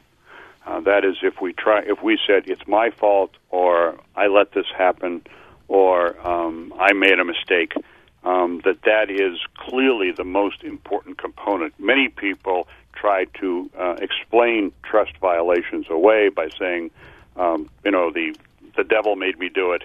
Um, or, you know, I don't know how this happened, or this was somebody else's fault. So taking responsibility was, without question, the most important component. Uh, the second most important component was some kind of an offer of repair. Um, how do how can I repay you? How can I restore um, the damage? Um, is there something I can do to compensate you? How can I make this up to you? Um, even if that offer is rejected by the other, saying, oh, it's all right, or don't worry about it, or whatever. The the expression that one offers to repair the viol- the, the damage done is is was the second most important component. Interesting. So people want to hear that you acknowledge you made it and you own the, the mistake, and they want you to offer to repair it, which many times, I mean, a lot of people will just reject, don't worry about it. But, right. But you're saying just the offer itself makes a big deal, makes a big difference. It does, and because, again, it sort of takes responsibility. That is, I'm willing to put forth time, energy, whatever it may be, to fix the damage that may have been caused um, by this. And, that, again, I think that's a, a component of taking res- responsibility, which the other tends to see in a very positive light. Did you put these in an order um, as far as value, or were there just two front runners that need to be there and the rest were the same? No, we they, they were randomly they were randomly included in, in these statements of apologies, and when we teased out um, which ones seemed to make the most difference when they were presented by themselves or when they were presented in groupings, um, these two came out to be the most significant. That's so powerful. Um, it, because you would think a lot of people, because more people, it seems like, go to trying to explain what went wrong, but that may not suit anybody. Like, I may care more to just know that you admit you did it. I don't want the explanation.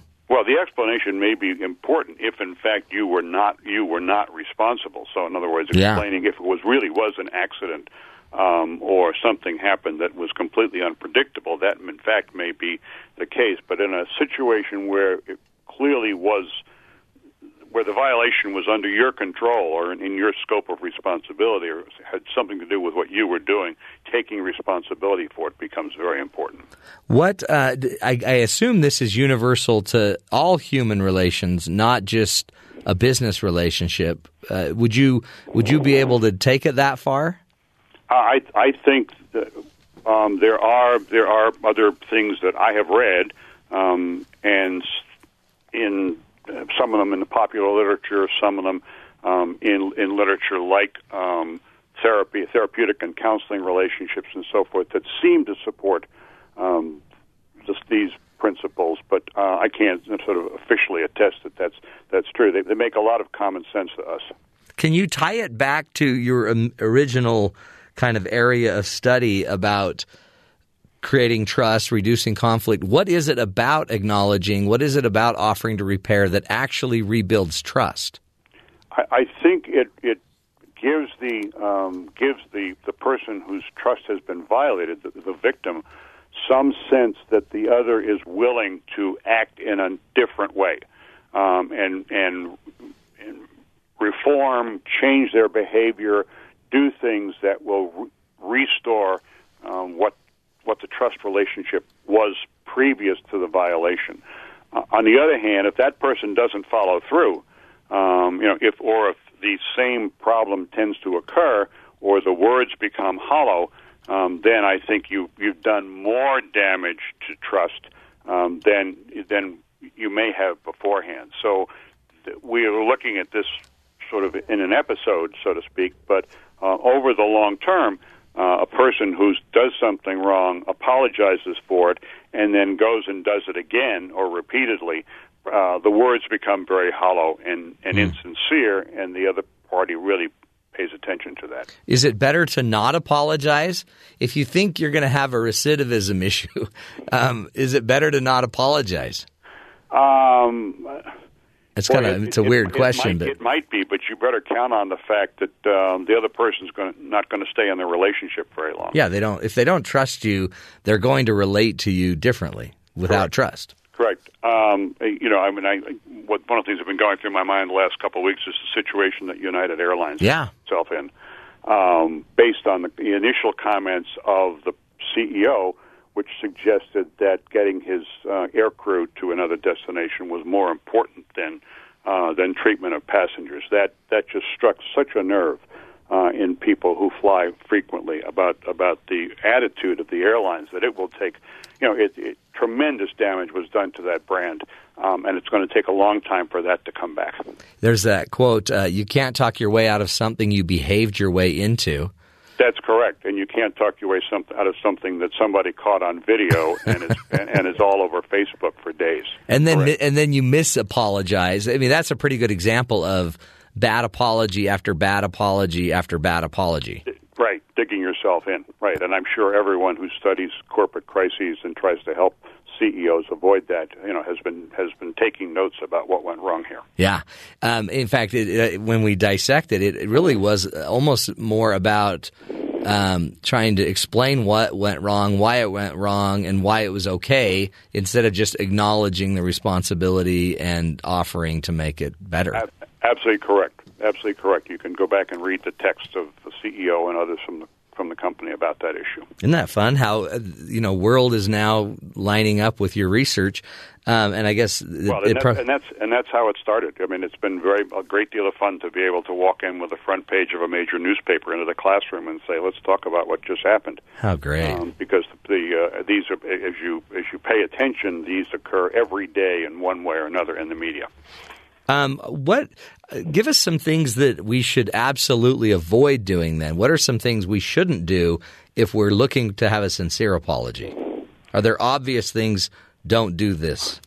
Um, yes, uh, I think one is don't um, don't make it don't make any statement an insincere statement. Um, don't don't indicate that you're only mouthing the words, but that you really don't believe it. Uh, second, you you may, in fact, be better off um, staying silent if you can't construct uh, an apology that's that's heartfelt. Um, but you, that you you actually may be better off saying nothing in, under some circumstances, yeah, than trying uh, to verbalize it and just hope that it, things pass over or or go away.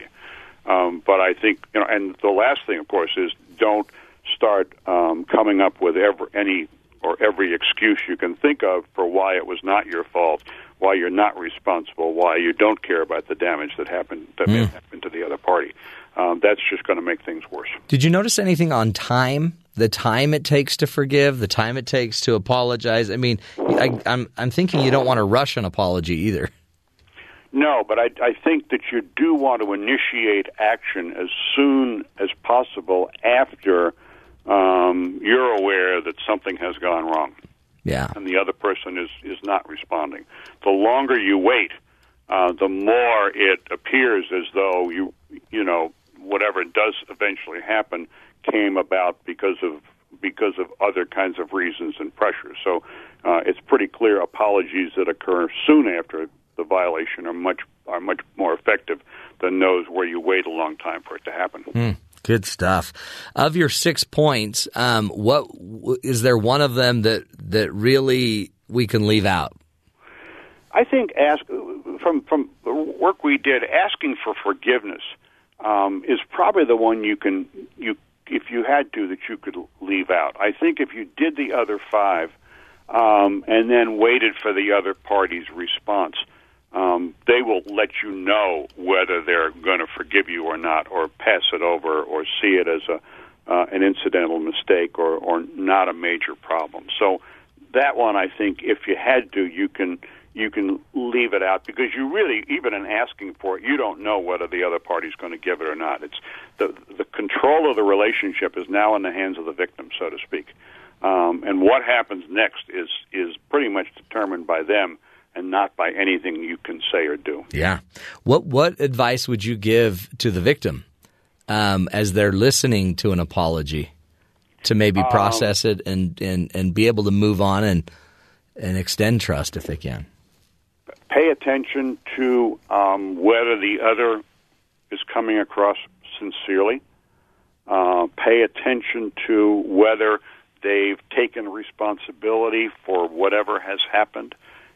Pay attention to whether they have offered to help you or fix the damage that may have um, been created, uh, and that they're willing to follow through on whatever commitments they make as a, as a result of that conversation. If those things occur, um, trust repair is much more likely to happen. Good stuff. Roy J. Lewicki, thank you so much for your wonderful uh, research. Keep it up. I love uh, I love learning about what you're talking about.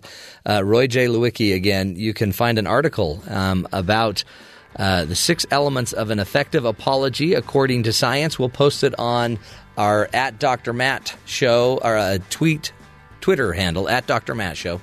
Uh, check it out there. We're going to take a break. When we come back, we'll do a little Coach's Corner on rebuilding trust. Stick with us, folks. This is the Matt Townsend Show, helping you be the good in the world.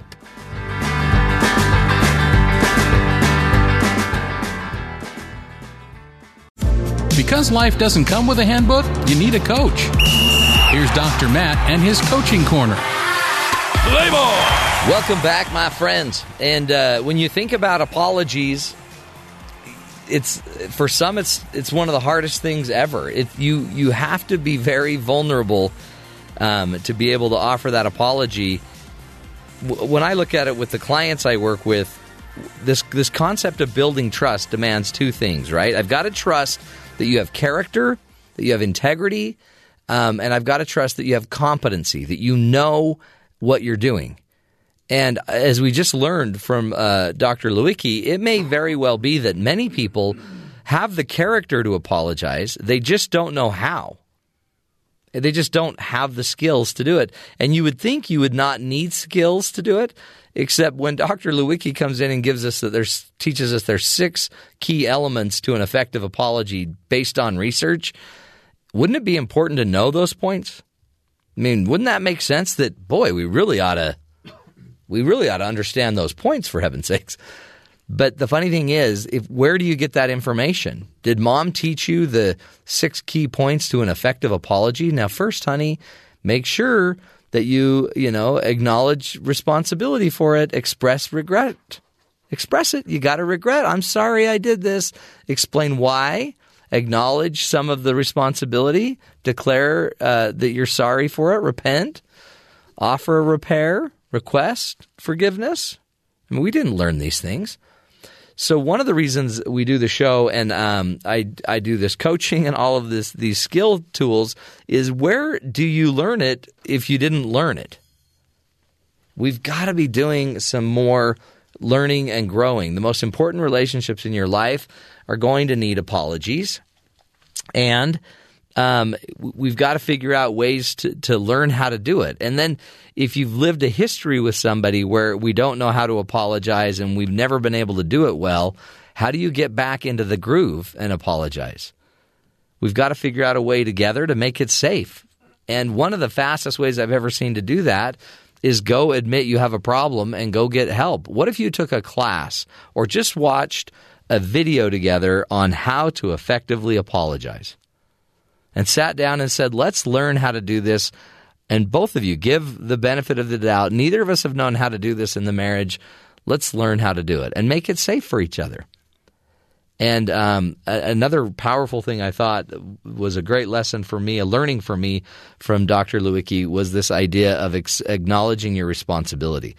We, I think, live in a culture, a day and a time, when it's so easy to just abdicate responsibility, to just give it up. You know, I can now blame Trump for the country. I can blame the Republicans for whatever, the Democrats for this. I can blame North Korea for, you know, global instability. We can blame everybody. We can blame our, our, you know, our schools for not educating our kids. We can blame the neighbor for, you know, distracting my child when they were driving and causing the accident. In reality, are you very good at acknowledging and taking responsibility? Do you own your own life? Do you own your own mistakes? Do you own your own marital issues? Or do you just keep passing them over to others? Because in the end, pass them all you want. But if you're not getting good at acknowledging it and owning your own stuff, then guess what? You're, you can't derive the benefits of it then. If you acknowledge no responsibility for anything uh, of your marriage and your life, then you don't deserve any of the blessings of it either. You can't have it both ways. If you're responsible to make it beautiful, then you're also responsible for making it ugly at times. And um, we, we need the skills. So a little coaching advice for all of us. Let's start looking for the help we need. I, even if you just go Google, go on YouTube and look up Matt Townsend, I have two hundred forty eight-minute videos on a million different topics. Uh, that I do on television every single week. I guarantee you apologizing will be on there once or twice, and I'm going to do another one in another few weeks. But let's learn the skills, for heaven's sakes. Let's learn it. And let's start taking back our relationships one apology at a time. Good stuff. Coaching Corner closed. Done. Now. The M T News Team. First on the scene. Fifth on facts. Now to... Now to empty news. First on the scene, fifth on the facts. Um, here's some crazy news stories we always like to do. Empty news, um, maybe some of the news you didn't even know you needed to know. A Connecticut man who police say initiated a game of hide-and-seek Thursday night to evade officers who were seeking to serve him with several warrants. The man was arrested after officers said they found him hiding under a pile of laundry in an apartment building. Ew.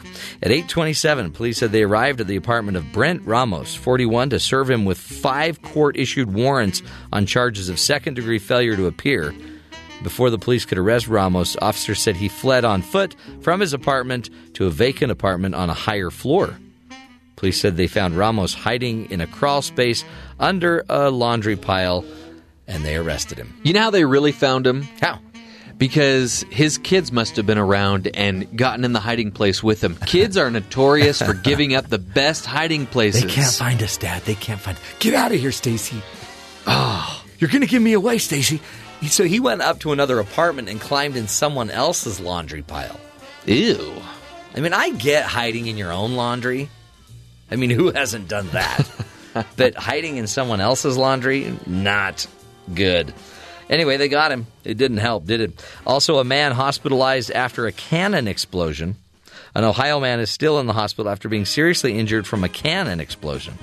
Deputies say the group of people were shooting golf balls out of the cannon when the accident happened. They say when the first shot, uh, the first shot only went about three feet. They doubled the amount of gunpowder for the next shot. That's, I mean, that's the formula, right? Oh, yeah. So if the first ball only went three feet, and you want it to go fifty feet, you need to just pack Yeah, that's cannon. Just simple mathematics no, right yeah. there. I mean, totally. The victim suffered an injury to his lower leg when the next uh, shot caused the cannon to explode. The sheriff's department says there were no injuries, but the cannon exploded. A metal piece of it and a metal piece of the cannon flew five hundred to eight hundred yards into the roof of another home.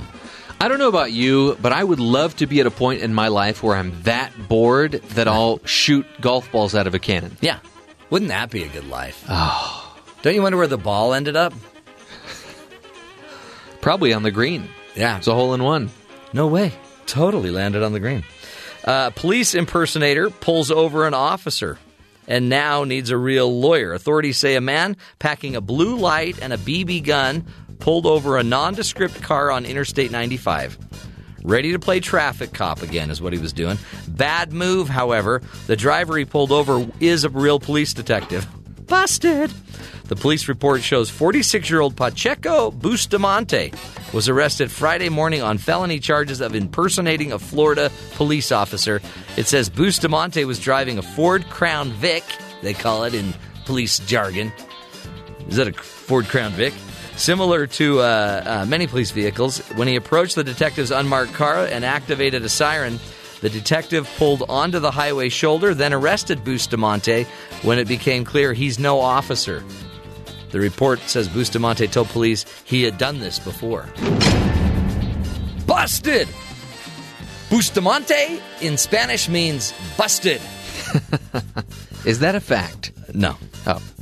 Uh, Bustamante is now, um, he's under arrest. But you know what? Now he can play jailer. Yeah. Now he can play parole officer. Mm. Now he can play a lot of new roles for Mister Bustamante. So he loves acting. This guy's a great actor. And they've just blessed him yeah. with the role of a lifetime. Yeah. Now, or at least inmate number seven four two three. The role of a five to tenner. Plus, he can now be in charge of the entire acting corps in the in the pen. That's fun, getting a bunch of, uh, you know, felons to do the, the acting. But I don't envy, you know, the choices that come with casting a show. It's so difficult. So difficult. Can you imagine? Larry, okay, no, no, no, no, no, put the shank down. Put the shank down. We're just gonna go do. We're gonna do our lines today. I don't know if I should go with Billy Bob or Jake the Snake. Go with Jake the Snake. Sounds like a great actor. That's the Empty News segment of the Matt Townsend Show. We will take a break. We'll be back next hour. More fun and excitement. Stick with us.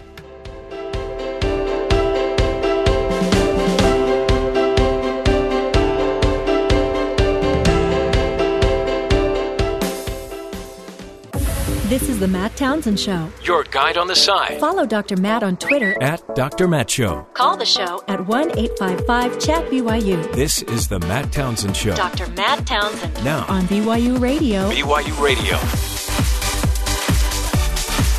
Welcome back, friends, to the Matt Townsend Show. Happy Friday to you.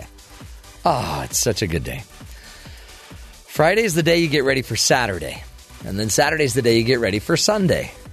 There's a whole song about it. I won't and break into we it. We call it the Get the Work Done Day.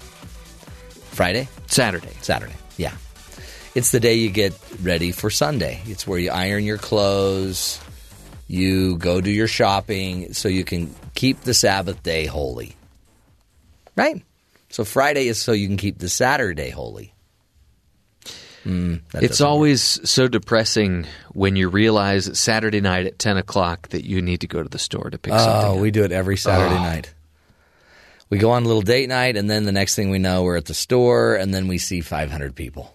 Yeah, and you're already in your pajamas at that point. Yeah. Yeah, you're, you're ready footsie. to lay down, yeah. relax. So bad. Honey, can you just run and pick us up a roast? Sure, I'll get right on that.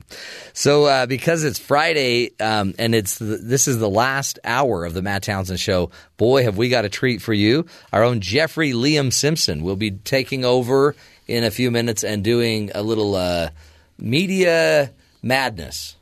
Because we're not revealing the title yet. We, we, we're not going to reveal the title, but soon Jeff will be taking over the entire hour, last hour of the Matt Townsend Show to talk movies, media, mystery meats, and other things. Wow. Now I got to do something about mystery meats. Yeah. Although we already have something. We have a great thing about them. This is just a good way for you to duck out. It's early a great way a for me to duck out. But really what it more is, because it's not, I'm not going to, I'll be sitting here, is it's a chance for you to talk movies and media, which you're so good at and you love doing. And I think it's a perfect segue for the weekend because then everyone can start gearing up into the movies they need to go see or the Netflix they need to flick. I just told you about one of them that you have not seen, and I also have not seen The Founder with Michael Keaton. I, I will. I think I'm going to watch that this week. Are you going to do weekend. it while you eat McDonald's? McDonald's, absolutely. Mm. You know, an interesting little truth that we can talk about if we have any time.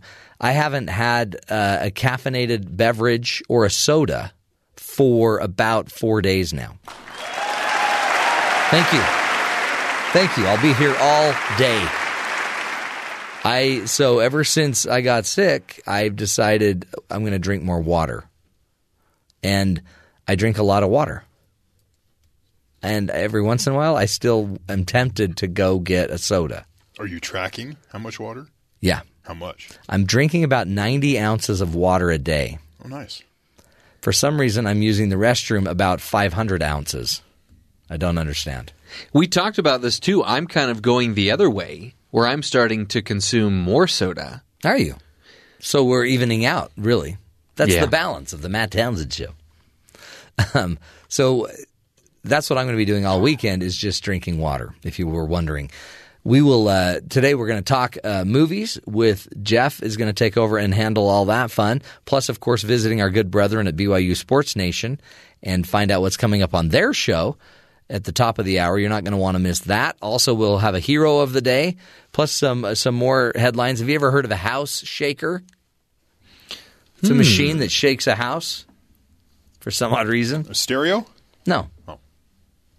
Uh, a man from China Not, had a house Well, it depends shaker. on the stereo. A build, he's a, it's a building shaker. If you have some big speakers. My friend used to have now speakers in his true. car, and you pull them out of his car, and they're like fifteen inches oh, huge. Yeah. And he'd go put them in the basement just to annoy his dad. Does he? Ha- does it have anything to do with a religious movement? No, nope, it's okay. not.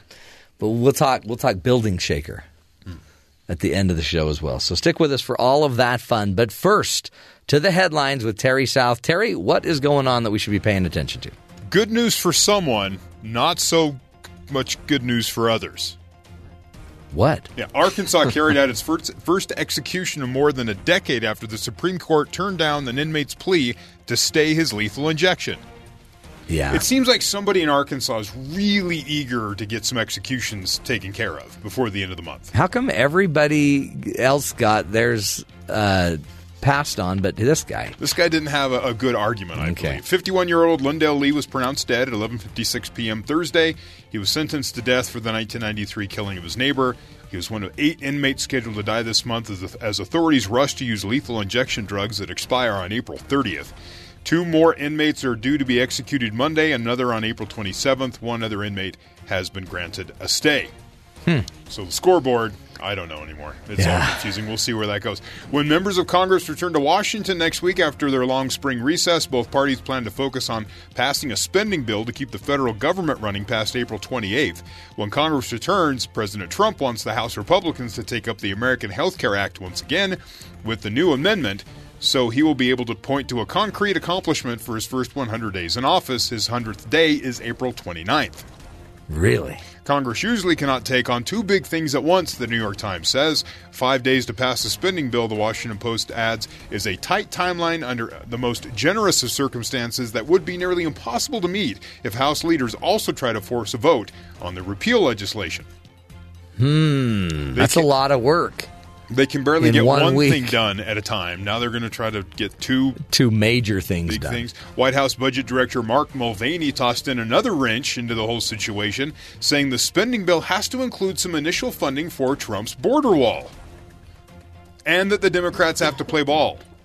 Did they all just like, play ball? Probably. That's how they've been reacting to most of the things. What about Russia? What about them? I don't know. It's, we just haven't talked about them much They'll lately. They'll pop up in the middle yeah. of the week just to yeah. you know keep things interesting. I guarantee it. A court in an Italian town has ruled that exe- excessive cell phone use has caused an executive to develop a brain tumor and awarded him a state-funded pension. The Guardian reports the potential landmark ruling was made April eleventh, but was released to the public Thursday. It's subject to appeal. The fifty-seven-year-old Roberto Romeo, who has a benign tumor, testified that his work obligations meant that he had to use a cell phone for nearly four hours every day for fifteen years. Romeo said that he actually felt the tumor develop and that he can no longer hear anything because doctors had to remove his acoustic nerve.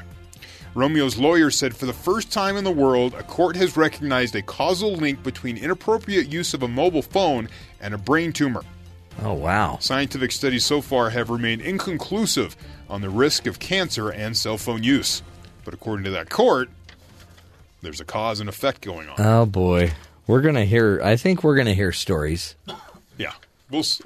You're holding electronics to your head how that are transmitting waves. And well, and you all, how, if, if you've ever held a phone to your head and it got hot and warm, you already know something's going on there.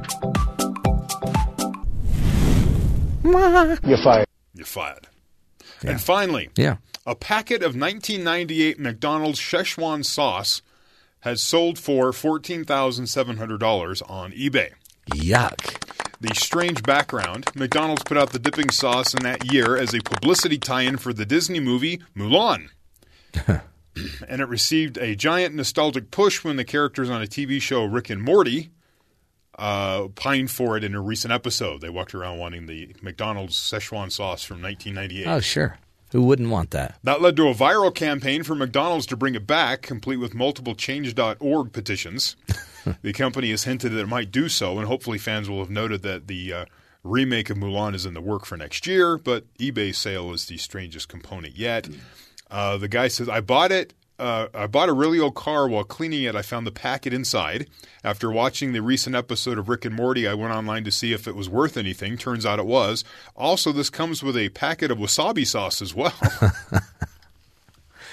Well, you got to have both. You don't just want, you know, Szechuan. No, no word yet on the identity of the buyer or plans for the sauce, but the uh, Daily Dot website is issuing a challenge. The character Rick would definitely eat this stuff, so how about it? New owner of the rare McDonald's Mulan dipping sauce, are you are you Ugh. are you going to eat this? This thing is what, nineteen ninety-eight. No, it's just a packet like a ketchup packet, but it's full of the special. Didn't, Jeff, when you bought your new, when you bought your car, uh, your used new car. Didn't it have? Didn't you find a mustard packet that was like from twenty ten? No, but I actually did find salt and pepper packets when I pulled down the uh, the sunglass holder. Yes. Oh, is that where she would stack her packets? Yeah. She, she must have had diabetes or something. Hmm. Yeah. Boy, the weird thing, because I'm about to turn my car in. Boy, I can only imagine what's going to be underneath that seat. I know I've got a fry that's easily from eight years ago. Right. Would you eat it? How much is on the table here? No, I'm just... I wouldn't eat it because I'm hungry, clean, I, but I would eat clean. it for some cash, I for think, sure. I think legally it's considered a weapon now because it's so sharp. Mm. The neat thing about it, it looks as good as it was on day one. Of course. That's how well preserved it is. Now, if we could, if we can all say that about our wives, then we're in a good place. What?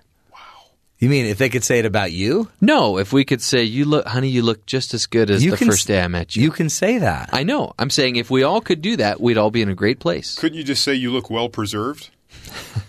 you, you look sharp. You, you look sharp you as an old me, French fry. As an old French fry under my seat. Jeffrey, you're going to get in trouble. Luckily, your no, wife won't these, listen to this show. These are all good things. I'm saying I have that. Wouldn't it be great if everybody had that? If everybody on earth could say that, yeah. Yeah. But, but again, that they could say that. About it doesn't have to be your wife. It could be your kids could say it about you. They wouldn't. See, they watch Peppa Pig, and the dad on Peppa Pig is always he's fat, and so they're always talking about my big belly. He's a fat Peppa Pig. Daddy has a big belly, and then I hang my head in shame. Isn't it sad? Hmm. That's I feel bad. See what cartoons do? They're, this is what you right. need to address on your media show, Jeffrey. And they start talking in a British accent, or at least with British inflections. So they're pigs talking with British accents or inflections. No, no, no. I'm saying my daughters oh, will talk daughters. to me with British inflections. I didn't know they were bilingual. That's great. Hey, uh, any other news, Terry, that we should be worried about? Science has apparently decided they've figured out why shoelaces come untied. Well, really? Yeah. Hold on. Well, you didn't tie them. Right. Well, no, you tie the shoe. It's a, a satisfactory knot. It looks tight and everything's secure. Okay. So what would they come up with? It comes untied. It says so. I'll, it just says science has finally answered the burning question asked by people like this author who wear sneakers. Why do the shoelaces come untied when you run or walk around in them for a period of time? Well, if you double knot, they don't. Well, that's my solution. I always double knot everything. It says mechanical engineers from U C Berkeley studied the problem in a series of experiments that involved filming one of their colleagues with a slow-motion camera as she ran on a treadmill. They discovered the dynamic forces acting upon laces while we jog or walk are a bit like the invisible hand, invisible hand undoing the knot. Hold on. It is as if physics is punking us with every step. So physics is – and the movement of the laces are – it's as if there's a magical hand. So science's explanation is it's as if there's a magical hand unla- unlacing yeah. our – huh. Yeah. But do science scientists don't believe in magic. Well, it's not magic. They're saying it's like it's magic. As if it's a magical fo- hand. It's the, mm-hmm. the forces of physics at hand. The forces that cause us not – are not from a person pulling on the free end, but from the inertial for- forces of the leg swinging back and forth while the knot is loosened from the shoe repeatedly striking the ground. This uh. study co-author Kristen Gregg. She was also the research subject who laced up her minimalist running shoes for the treadmill run. Wow. Says when you talk about knotted structures, if you can start to understand the shoelace, then you can apply it to other things like D N A or microstructures that fail under dynamic forces.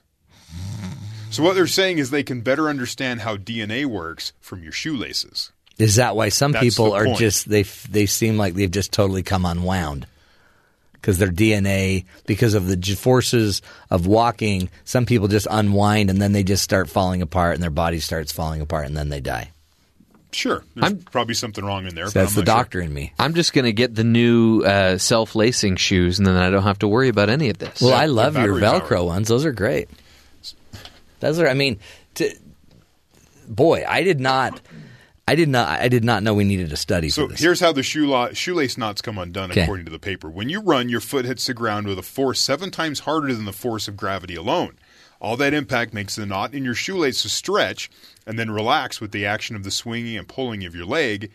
I would also toss in there when you hit the ground, your foot spreads out a little bit. Yeah, you got foot spread. You know, you gotta get, get, get, got to factor the foot spread. In other words, the very action you lace up uh, for also conspires to untie the shoes. The researchers found these forces could lead to the failure of the knot in just a few strides. Of course, we don't all have to ride, retie our shoes every three steps. The researchers found that different knot-tying techniques, types of laces, and level of knot tightness all factor into how long it takes the shoelace to come undone. A really tight double knot usually gets me through a run, for example, the author says. Yeah. Uh, plus, a lot of times these shoes are being tied by little tiny hands that don't have the grip strength. Right. Which is why your child needs you to retie their shoes twenty times. Or just get them Velcro. Yeah. yeah. Or duct tape. Or duct tape, yeah. Yeah. It's not that hard. So you've learned something today, Matt. That's I, why your I've shoe comes untied. I've learned a lot. That's untied. Fantastic. I, just double knot is the rule. Double knot or wear flip-flops. Get over it. It also depends on my length of trip. If I'm just going to go real quick and come back, just the single knot. Yeah, that's good. No crazy. No. Get dope. Some slip-ons. Yeah. I like just slip-ons when I'm running errands.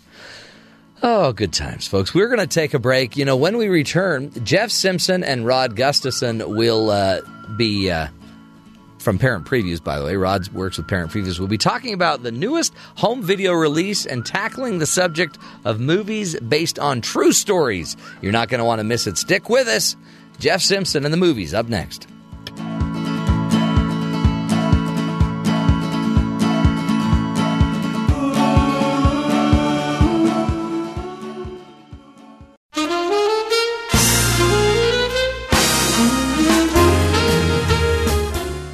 Know what that music means. It means it's Friday, and we're speaking with our good friend Rod Gustafson from parent previews dot com, and he's here today to talk to us about a couple of uh, releases on home video, which is an interesting term. We had a discussion over whether you should still call it home video, but new movies that are out on D V D and Blu-ray that uh, are based on a true story. And we've we've talked about this before on the show. Do you know this question of do audience members care how many creative liberties are taken in making these films?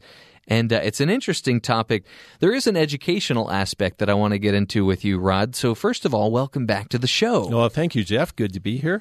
It's really interesting because for a lot of people, this may be the only exposure that they get to a person or a subject. Mm-hmm. Mm-hmm. So, and so the two films in question today are Lion and the film Hidden Figures, which uh, was up, both of which were up for a, a ton of awards at the Oscars this last year. And both are unusual because both of them got a full A grade, not even an A minus, from us at Parent Previews. And and we're we're notoriously uh, difficult to get an A grade. You don't from. Just throw around that A grade willy-nilly. No, we really, really don't. We're really looking for movies that are going to give families not only an entertaining experience, but a life-changing experience. And I'm interested to hear about these because I've actually, I haven't seen either one of these films. Oh, okay. Wow. So give us... Jeff give Simpson, us a... I'm shocked.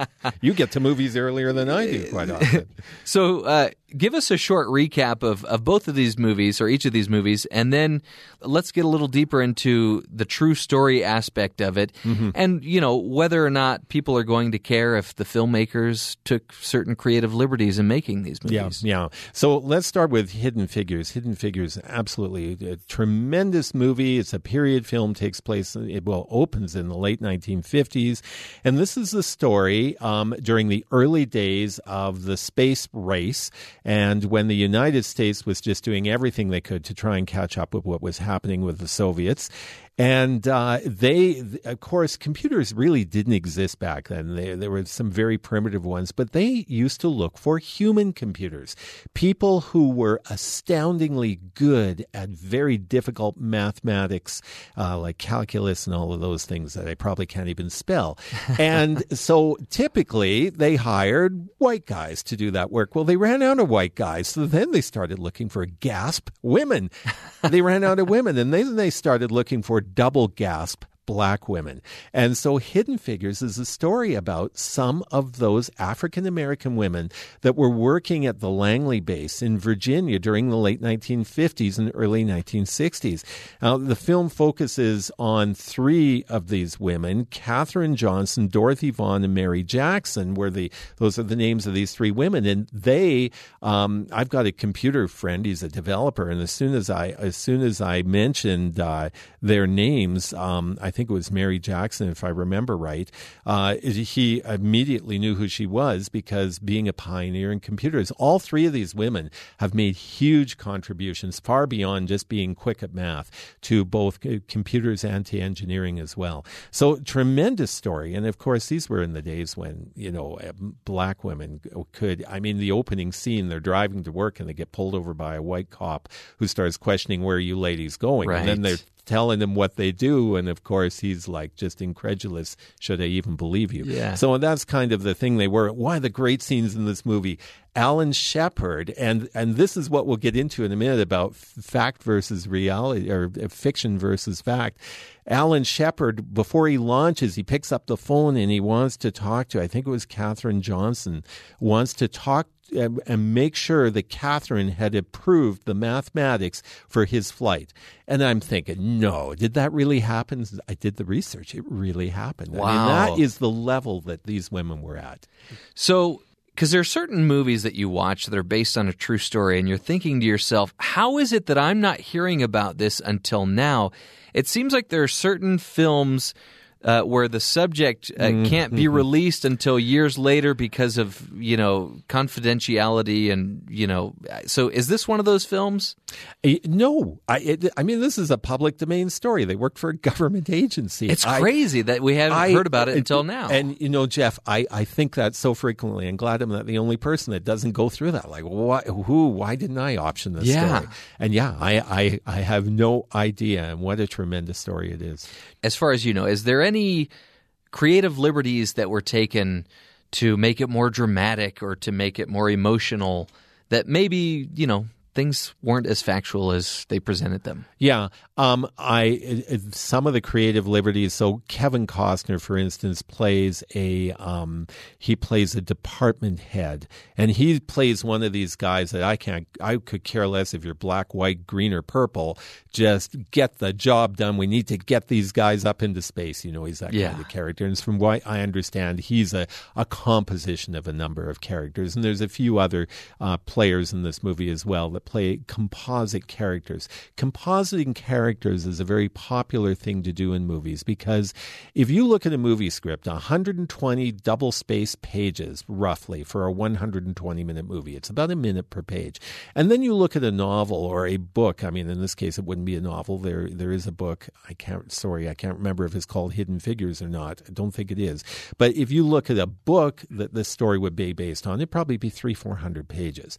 So there always needs to be simplification that takes place in in adapting a book to a movie. And so often compositing characters is one of the main ways. So sometimes I wish that uh, some of these Marvel movies would composite some of these characters so you oh, don't yes. have thirty superheroes on the screen at the same time, you know? I, I couldn't agree with you more. Yes, absolutely. Okay, so that one's Hidden Figures. Tell us about the other one, Lion. So the other movie, Lion, another fantastic true story that's so fantastic, you think, can this actually be true? And this is a story about a young boy who uh, lives in India with his mom and with in the movie with his brother, and another case of compositing characters. There were more kids in the family in reality. His brother is a little older than him. Like this little tyke is like five years old, and his brother, it looks like he's about eleven or twelve. And uh, his brother goes out one night looking for work. And uh, just they pick up whatever odd jobs they can. They live in a very poor environment. And so he follows him to work, and his brother very reluctantly lets him come. Well, they get to the train station, and his brother tells him, lie down on a bench, get some sleep, because this little guy's falling asleep. It's the middle of the night. And he says, I will come back and get you. Well, the boy wakes up and it's morning and his brother hasn't come back. And where is his brother? So he gets on a train car that's there looking for his brother. Well, the train starts moving and he travels umpteen miles across, sorry, across India and uh, eventually winds up in Calcutta, winds up on the streets of Calcutta. And of course, a lost child on the streets of a North American city probably sticks out, but not in Calcutta. There, the streets are full of them. And so miraculously eventually gets taken to an orphanage, and he eventually gets um, adopted by a couple of uh, a couple in Australia, and he goes to Australia. But as he as he grows older uh, into his twenties, he just can't help but think his mother is still looking for him. And so, of course, uh, not a huge spoiler here, but there's going to be a fantastic reunion at the end of this movie. That sounds like every parent's worst oh, nightmare. Yes, yeah, and every oh, child's and every child's oh, yeah. worst nightmare. Worst nightmare as Talk well. about um, yeah. emotional scarring yeah. we talked about earlier. Yeah, yeah, exactly. So any any creative liberties that you could see that were taken here? Yeah, well, again, compositing of characters and those types of things. Now, I, I should have brought my wife with me today, Jeff, because she just finished reading the book.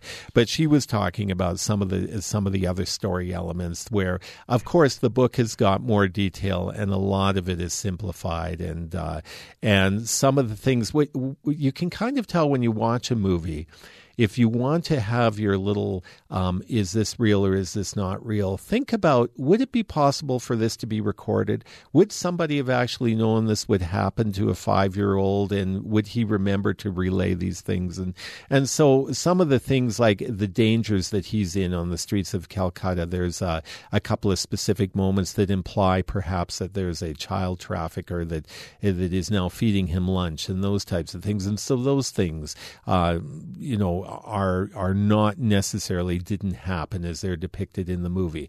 But in the movie, we have an expectation of we want this dramatic story arc, and we want those things to to be able to take place. And so often when, uh, you know, creative license, I think, is valid when you are setting a location in an environment, and maybe you don't have specifics of what happened, but you still have a pretty, it, it's a pretty logical assumption to think that there would be child traffickers on the streets of Calcutta. Yeah. You know, so that's not far-fetched. And so uh, liberties like that, I think, are are valid things to do, just to teach us about this is this is what life yeah. is like. Yeah. It seems like it's a very fine line to tread, because we, we mentioned earlier that for a lot of people, this may be their only exposure to mm-hmm. this topic. Mm-hmm. So if we're hoping to educate people through, you know, the use of a film, mm-hmm. is it appropriate, in your opinion, to take these creative liberties? Is that cheapening the experience, or is that misleading the audience member in any way? What what does that do to the overall educational experience aspect of this topic? Well, this takes me back to high school, where I would watch the movie instead of read the book, and I'd fail my essay. And that is because, of course, there are many nuances missing that are very valuable to understanding the story. I really feel like the movie, and, and now I'm being hypocritical saying this because I don't get much time to read. My wife does more of that. But the movie, if you really want to use the movie well, is an educational experience with your family. So let's take the movie line or Hidden Figures. Either of these two have books that, that you could read together as a family afterwards that fill in the pieces. Kids love being detectives. Now, when I say kids, I'm talking probably eight and over on both of sure. these two, okay? Like, this is not a storybook that's going to keep a three-year-old amused. But kids love doing things like, that wasn't in the movie, or why didn't they put that in the story? And if you challenge them, let's read the book and let's find out what's different. They'll really enjoy that, and they will get a deeper meaning for so many different things. And they'll be ready to write that essay in high school that I flunked, because they will be able to start putting putting those pieces together and understanding, uh, you know, understanding fact versus fiction, and why people do these things, why writers, screenwriters will sometimes hype things up that weren't there in reality, and that type of thing. So, so read the book is really what it boils down to.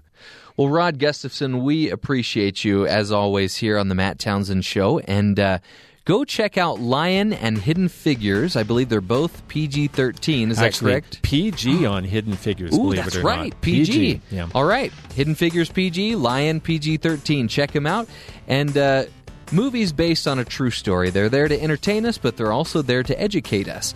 And hopefully you're not bothered if the filmmakers take some creative liberties in the process. We'll take a break. When we come back, we'll continue the discussion and continue the, the fun here on The Matt Townsend Show. We'll be right back.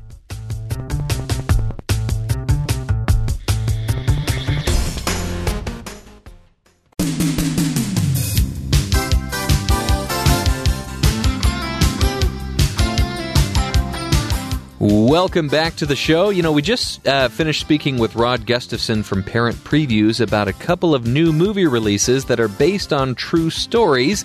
And now Matt and I are going to do a, a, to dig a little deeper into this topic and give some examples of movies that alter reality for the sake of entertainment. And I just want to give you a fair warning. Some of the following truths may break your heart and change the way you look at movies based on a true story. You know, it, what's really interesting is right now, fake news is making news, and it's really a hot topic, and people are not happy about it. And yet we go to these films, they say they're based on a true story, or uh, some are even as bold as to say this is a true story. Yeah. Or if they really don't have a claim to how true it is, it's uh, inspired by true events.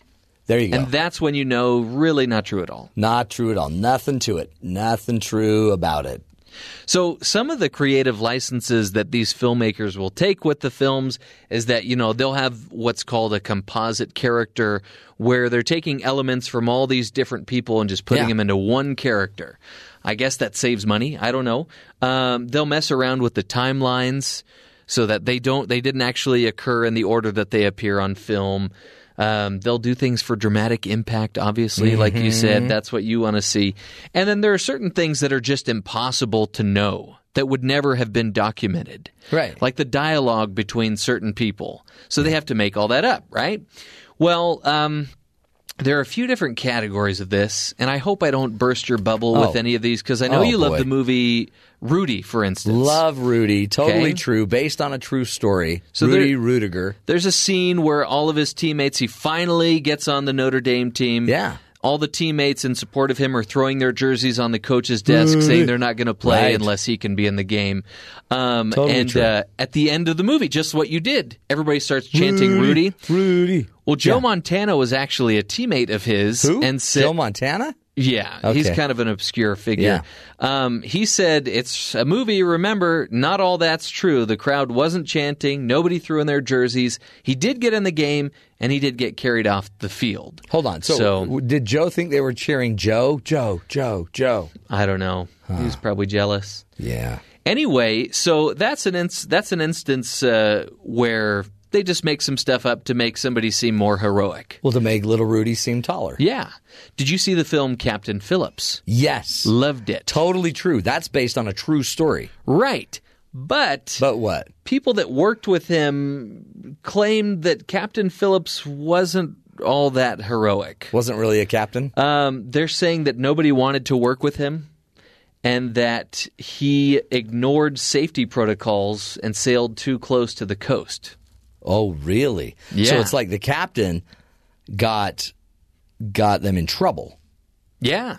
Oh, boy. So, yeah, they almost make it sound like maybe he wasn't such a nice guy. So there's an instance of the or the filmmakers making somebody seem more heroic than yeah. perhaps they yeah. were. Here's an instance of filmmakers taking somebody who is portrayed as a villain who in maybe real life wasn't such a bad guy. Did you see the film Cinderella Man? No. Oh. Well, there's a villain in the film who famously uh, kills an opponent in the ring. Ooh. And they portray him as being proud of that and just this monster of a guy that doesn't really care about boxing. Yeah. And the, the this man's actual son said, the portrayal of my father couldn't have been more wrong and inaccurate. They turned a good-hearted, fun-loving, friendly, and warm human being who hated boxing into Mister T from Rocky three with wow. no redeeming characteristics. See, that's not fair. And basically, this man, the, the boxer who killed the other his opponent in the ring basically said, This this haunted me forever, you know, oh, that I killed this person. And they made a movie about it. Right. Come um, on. Then there are films that will try to raise the stakes, make it seem more dramatic than it actually is, so that right. you can have a more su- uh, suspenseful experience. Like you, I know you saw the film Argo. Yes. A lot of that stuff was fabricated, what? you know, where really? they're they're having the chase scene at the end yeah. where they're getting on the plane and well, the authorities yeah. are the Iranian, pulling yeah. up in police cars. That didn't happen. It was oh. much more smooth sailing there at the end than they led us to believe. Are you sure? Yeah. It said based on a true story. Based on a true story. So, so that means the basis of the film So is somewhere true. in the movie there was some truth. There's some truth there. And then this is the biggest offender that I know of. Have you seen Fargo? N- no. Okay. No. Fargo, in, uh, it centers around a murder and this uh, pregnant cop who's trying to solve the murder. Wow. Okay? okay. And at the very beginning of the movie, the most you'll ever see at the beginning of a movie is based on a true story. And then maybe at the end you'll see, like, these characters are, you know, fictitious, yada, yada, yada. At the beginning of this movie, it says, this is a true story. The events depicted in this film took place in Minnesota in nineteen eighty-seven. At the request of the survivors, the names have been changed. Out of respect for the dead, the rest has been told exactly as it occurred. Huh. And yet... Not really. As they've interviewed the filmmakers over the years, the story of how close to the truth this is changes over time. Until in two thousand fifteen, Joel Coen, who uh, said... the story was completely made up. Or, oh. or as we like to say, the only thing true about it is that it's a story. See, that's what put the far in Fargo. Yep. Far from the truth. Yes. And now they they use the same uh, slogan, or they use the same uh, pre-credit disclaimer on the T V show Fargo, Do even they, though it's completely false. They say it's all based on a true story. Uh, well, there's a guy in the movie who gets put in a wood chipper, and I think they read a news story where somebody put somebody in a wood chipper. So, I mean, just because you put somebody in a wood chipper doesn't mean it's coming from the same story. And the, here's something interesting, because we have been talking about fake news. Yeah. And there's an area here where the movie world and political news and all that interweaves, because there's a new movie that came out today that Rod did not interview be, or uh, review because it's rated R. It's called A Case for or A Cure for Wellness. And it's about this worker who goes to find his C E O at this wellness center in the Swiss Alps. Okay. And so to promote the movie, the filmmakers fabricated a story that said that Trump and Putin met up prior to the election at this Swiss Alps uh, resort. Oh, yeah. And so, they so everyone had, was messed. They were like, see, they were meeting together. To There's promote footage. Their movie. It's a true movie. It's a true right. story. So they came out today with an article and apologized for see? completely lying about it. See, by the way, that is a story you can't believe. But have you ever heard of the movie Donald Trump's The Art of the Deal, the movie? With uh, Johnny Depp? Yeah. Apparently that is totally true. So interesting. Yeah. Do you care, when you go to the movies, do you care that they've taken artistic liberties to make it a more pleasurable, entertaining, suspenseful? No. But I also have to then tell myself, don't think of that as history in the making, right? Like, I can't pretend like what I see is really Take it true. with a grain of salt. Like, for example, I, uh, you, I mean, I'm pretty sure you're the one that told me this, that The Hobbit was based on a true story. Bilbo Baggins, or some guy named Bilbo, lives kind of a lonelier man. Well, uh, there is a place called New Zealand, very green, mm-hmm. and there are some people out there with very hairy feet. Okay. So those parts of it are extremely true. So the next time you see a film based on a true story, just be sure to swallow it with a grain of salt. One option for the weekend is the film The Founder, uh, which uh, is based on the true, I'm doing air quotes, story of Ray Kroc of McDonald's fame. It stars Michael Keaton. We'll take a quick break. When we return, we'll be speaking with a couple of friends who would never tell a lie. Spencer and Jason from B Y U Sports Nation. Stick with us. This is The Matt Townsend Show. Shines in a different way. And I smell the sea like it never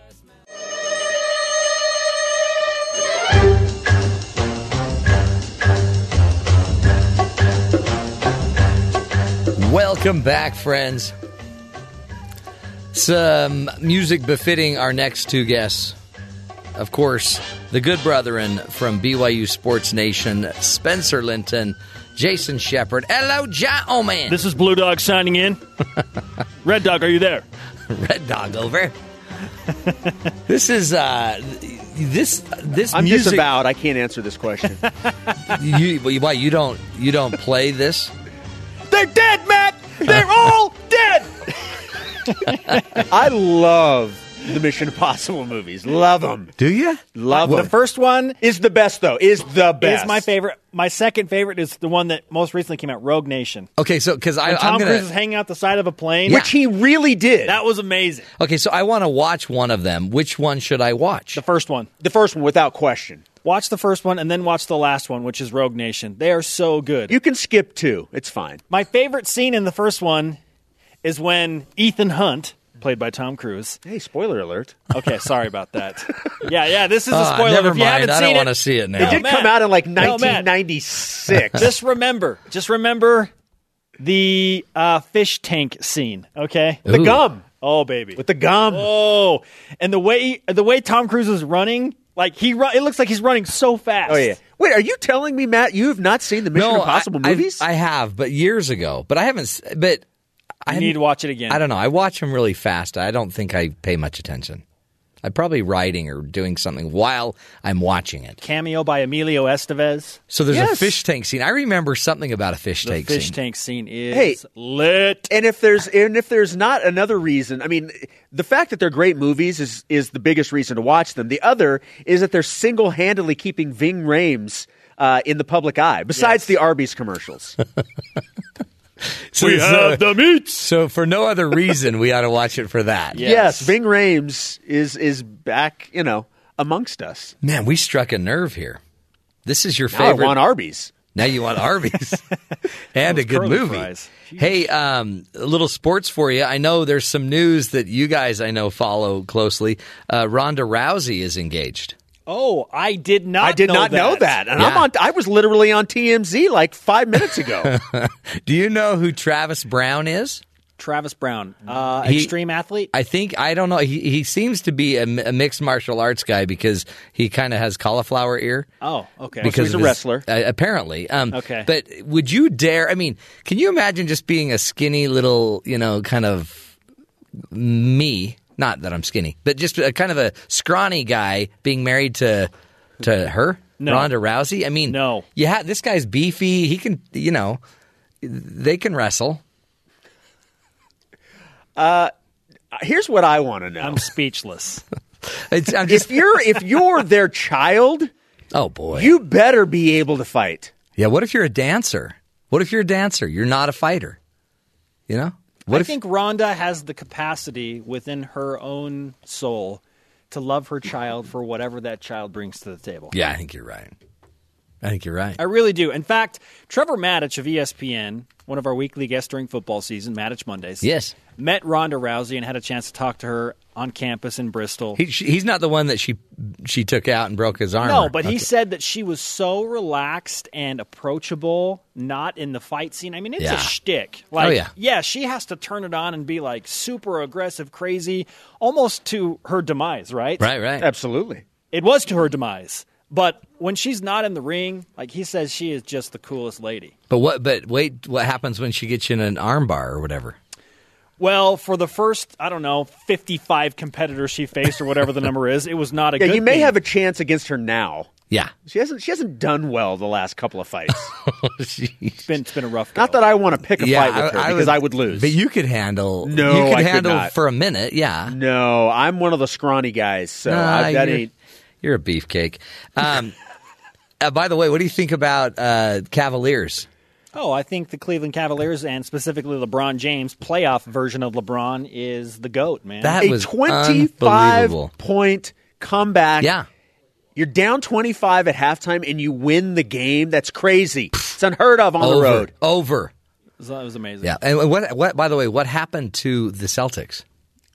Hey, I thought they were in this thing. They, well, they just they, got they a may break. Be now. They just caught a break. What?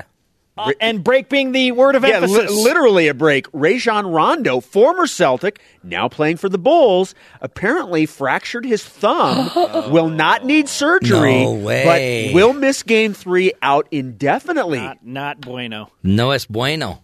I mean, they still have Dwayne Wade. They still have Jimmy Butler. Mm-hmm. They still have, uh, I forget which Lopez twin it is. Mario? Uh, is it Mario? Mario Lopez. It's Robin. It is Robin. Oh, okay. Yes. It's not Brooke. It's Robin. Okay. One of the Lopez's. I don't yeah.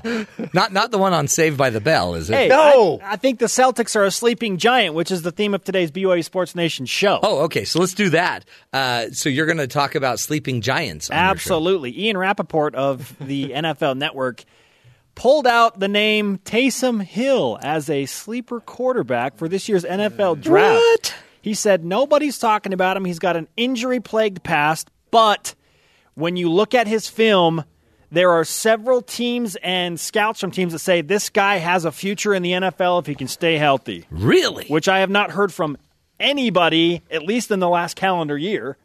Yeah, there are, there are reports out there that uh, at least one team, the Packers, have already flown Taysom Hill out for a visit.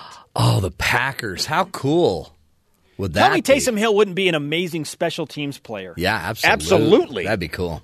Right? Would you send him like, with that speed and get him on the wedge? Woo! Yes. Ooh, a wedge of salad with blue cheese dressing? No. Love it. No. I like I like wedges, but I hate blue cheese dressing, Matt. Why'd you have to ruin it with that? Oh, and then you put a little bacon on it. Yum, yum, yum, yum, yum, yum. Anyway, we also have the tenth place finisher in the Boston Marathon, Jared Ward, with us in Studio B. Sweet. He and his ninth place finishing mustache, right, Jason? Absolutely. Yeah. It's a battle between the two. I know. You got to look good. Got to look good. Anything else on the show? New assignee from B Y U basketball, Rylan Bergeson, on why he chose B Y U, and what's the chance that B Y U volleyball does not make the N C double A tournament? What? What's that? What? Oh, man. It's a yeah, great show. Loaded show. Guys, it's only four and a half minutes away. Uh-huh. Go get ready. All right. Go do your push-ups. Knock them dead, gentlemen. Honestly, guys, four and a half minutes. So all you got to do is just coast with us for the next four and a half minutes, and then you can go to uh, B Y U Sports Nirvana and enjoy the whole show with Spencer and Jason. Um, I promised you earlier that we would be talking about a man that takes revenge on his noisy neighbors by buying a building shaker and leaving it on all weekend. Listen to this. You can't stand your noisy neighbors for another second? Have we got an idea for you? A man from China named Zhao Um, was also having problems with his noisy neighbors upstairs uh, recently. So the family has a young boy, and Zhao complained that all the jumping around the boy was doing was disturbing his rest. While he tried to go upstairs to talk to the family about the situation, nothing changed. So Zhao went online, bought a building shaker for fifty-eight dollars, looking to give the noisy neighbors a taste of their own medicine. Powered by a motor, the machine is designed to continually thump against walls. At eight p.m. last Friday night, Zhao switched the machine on and left his flat for the weekend. Oh, wow. Uh, with the constant thumping on the floor uh, driving them insane, the neighbors went to the property management office but found that there was nothing that they could do to help them. The family was even contacted the police, who were unable to track down uh, Zhao down. Finally, on Sunday afternoon, with the machine thumping along for two days straight, Zhao returned to his flat, and officers were able to get him to turn the contraption off. It's not clear if Zhao was punished for his act of revenge. Now, that's going to be a pleasant neighborly relationship yeah. after that experience. I'm Wait sure. till they have the uh, H O A meeting. Oh. Uh, Mister Zhao, you're going to need to get rid of the building thumper, the building shaker. Isn't that uh, isn't that a new shake weight where you shake that weight and it builds up your arm? Is that what he did? Uh, no, it was something but he else. wasn't. He wasn't in the apartment. No, he wasn't. It was a building shaker. Uh, you know, if you can't communicate, if you can't talk, if no one's going to listen to you, I guess buy a building shaker. It was a sixty dollars solution, and I bet now the people upstairs are going to, you know, they're they're going to be a lot more calm. Hey, our hero story of the day is a good one. It's a, a school rallies behind their beloved crossing guard as she battles cancer. A Texas elementary school is showing their support for their crossing guard. Um, the staff and students at Russ School in Houston have already raised five thousand eight hundred dollars of their ten thousand dollars goal on behalf of San Juana Torres, who's fifty-nine. She's worked for the school for twenty years. She said, "I was overwhelmed. No one has ever done anything for me. I was happy. It was like our principal uh, has always said to me, Miss Torres, we are your family. We're going to take care of you. They are my family." Torres started working at Rusk in nineteen ninety-seven. Since then, she's helped make sure all the children safely reach their classrooms. "I enjoy seeing the kids and seeing their faces in the morning as well as in the afternoon. I watch over them and make sure that they're okay." All five of her sons also attended the school. Anyway, the kids have rallied. The, the kids love her, and they're going to be there for her as she goes through some of the, her treatments for cancer. So the the school, the, the crossing guard, everybody at Rusk School in Houston, you are the heroes of the day on the Matt Townsend Show. That is exactly what uh, being a member of a community is all about. And that's why we do this show, to show you that there is good in the world, my friends. And you, by the way, are part of that good.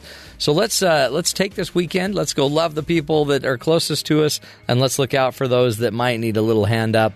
Um, until Monday, take care of each other. We'll be back again Monday, nine to noon Eastern time. You can also go find our podcasts on iTunes, on TuneIn, on Stitcher. We're everywhere. Go to B Y U radio dot org. Go look up Matt Townsend on um, Facebook. Look us up on our Twitter page, at Doctor Matt Show.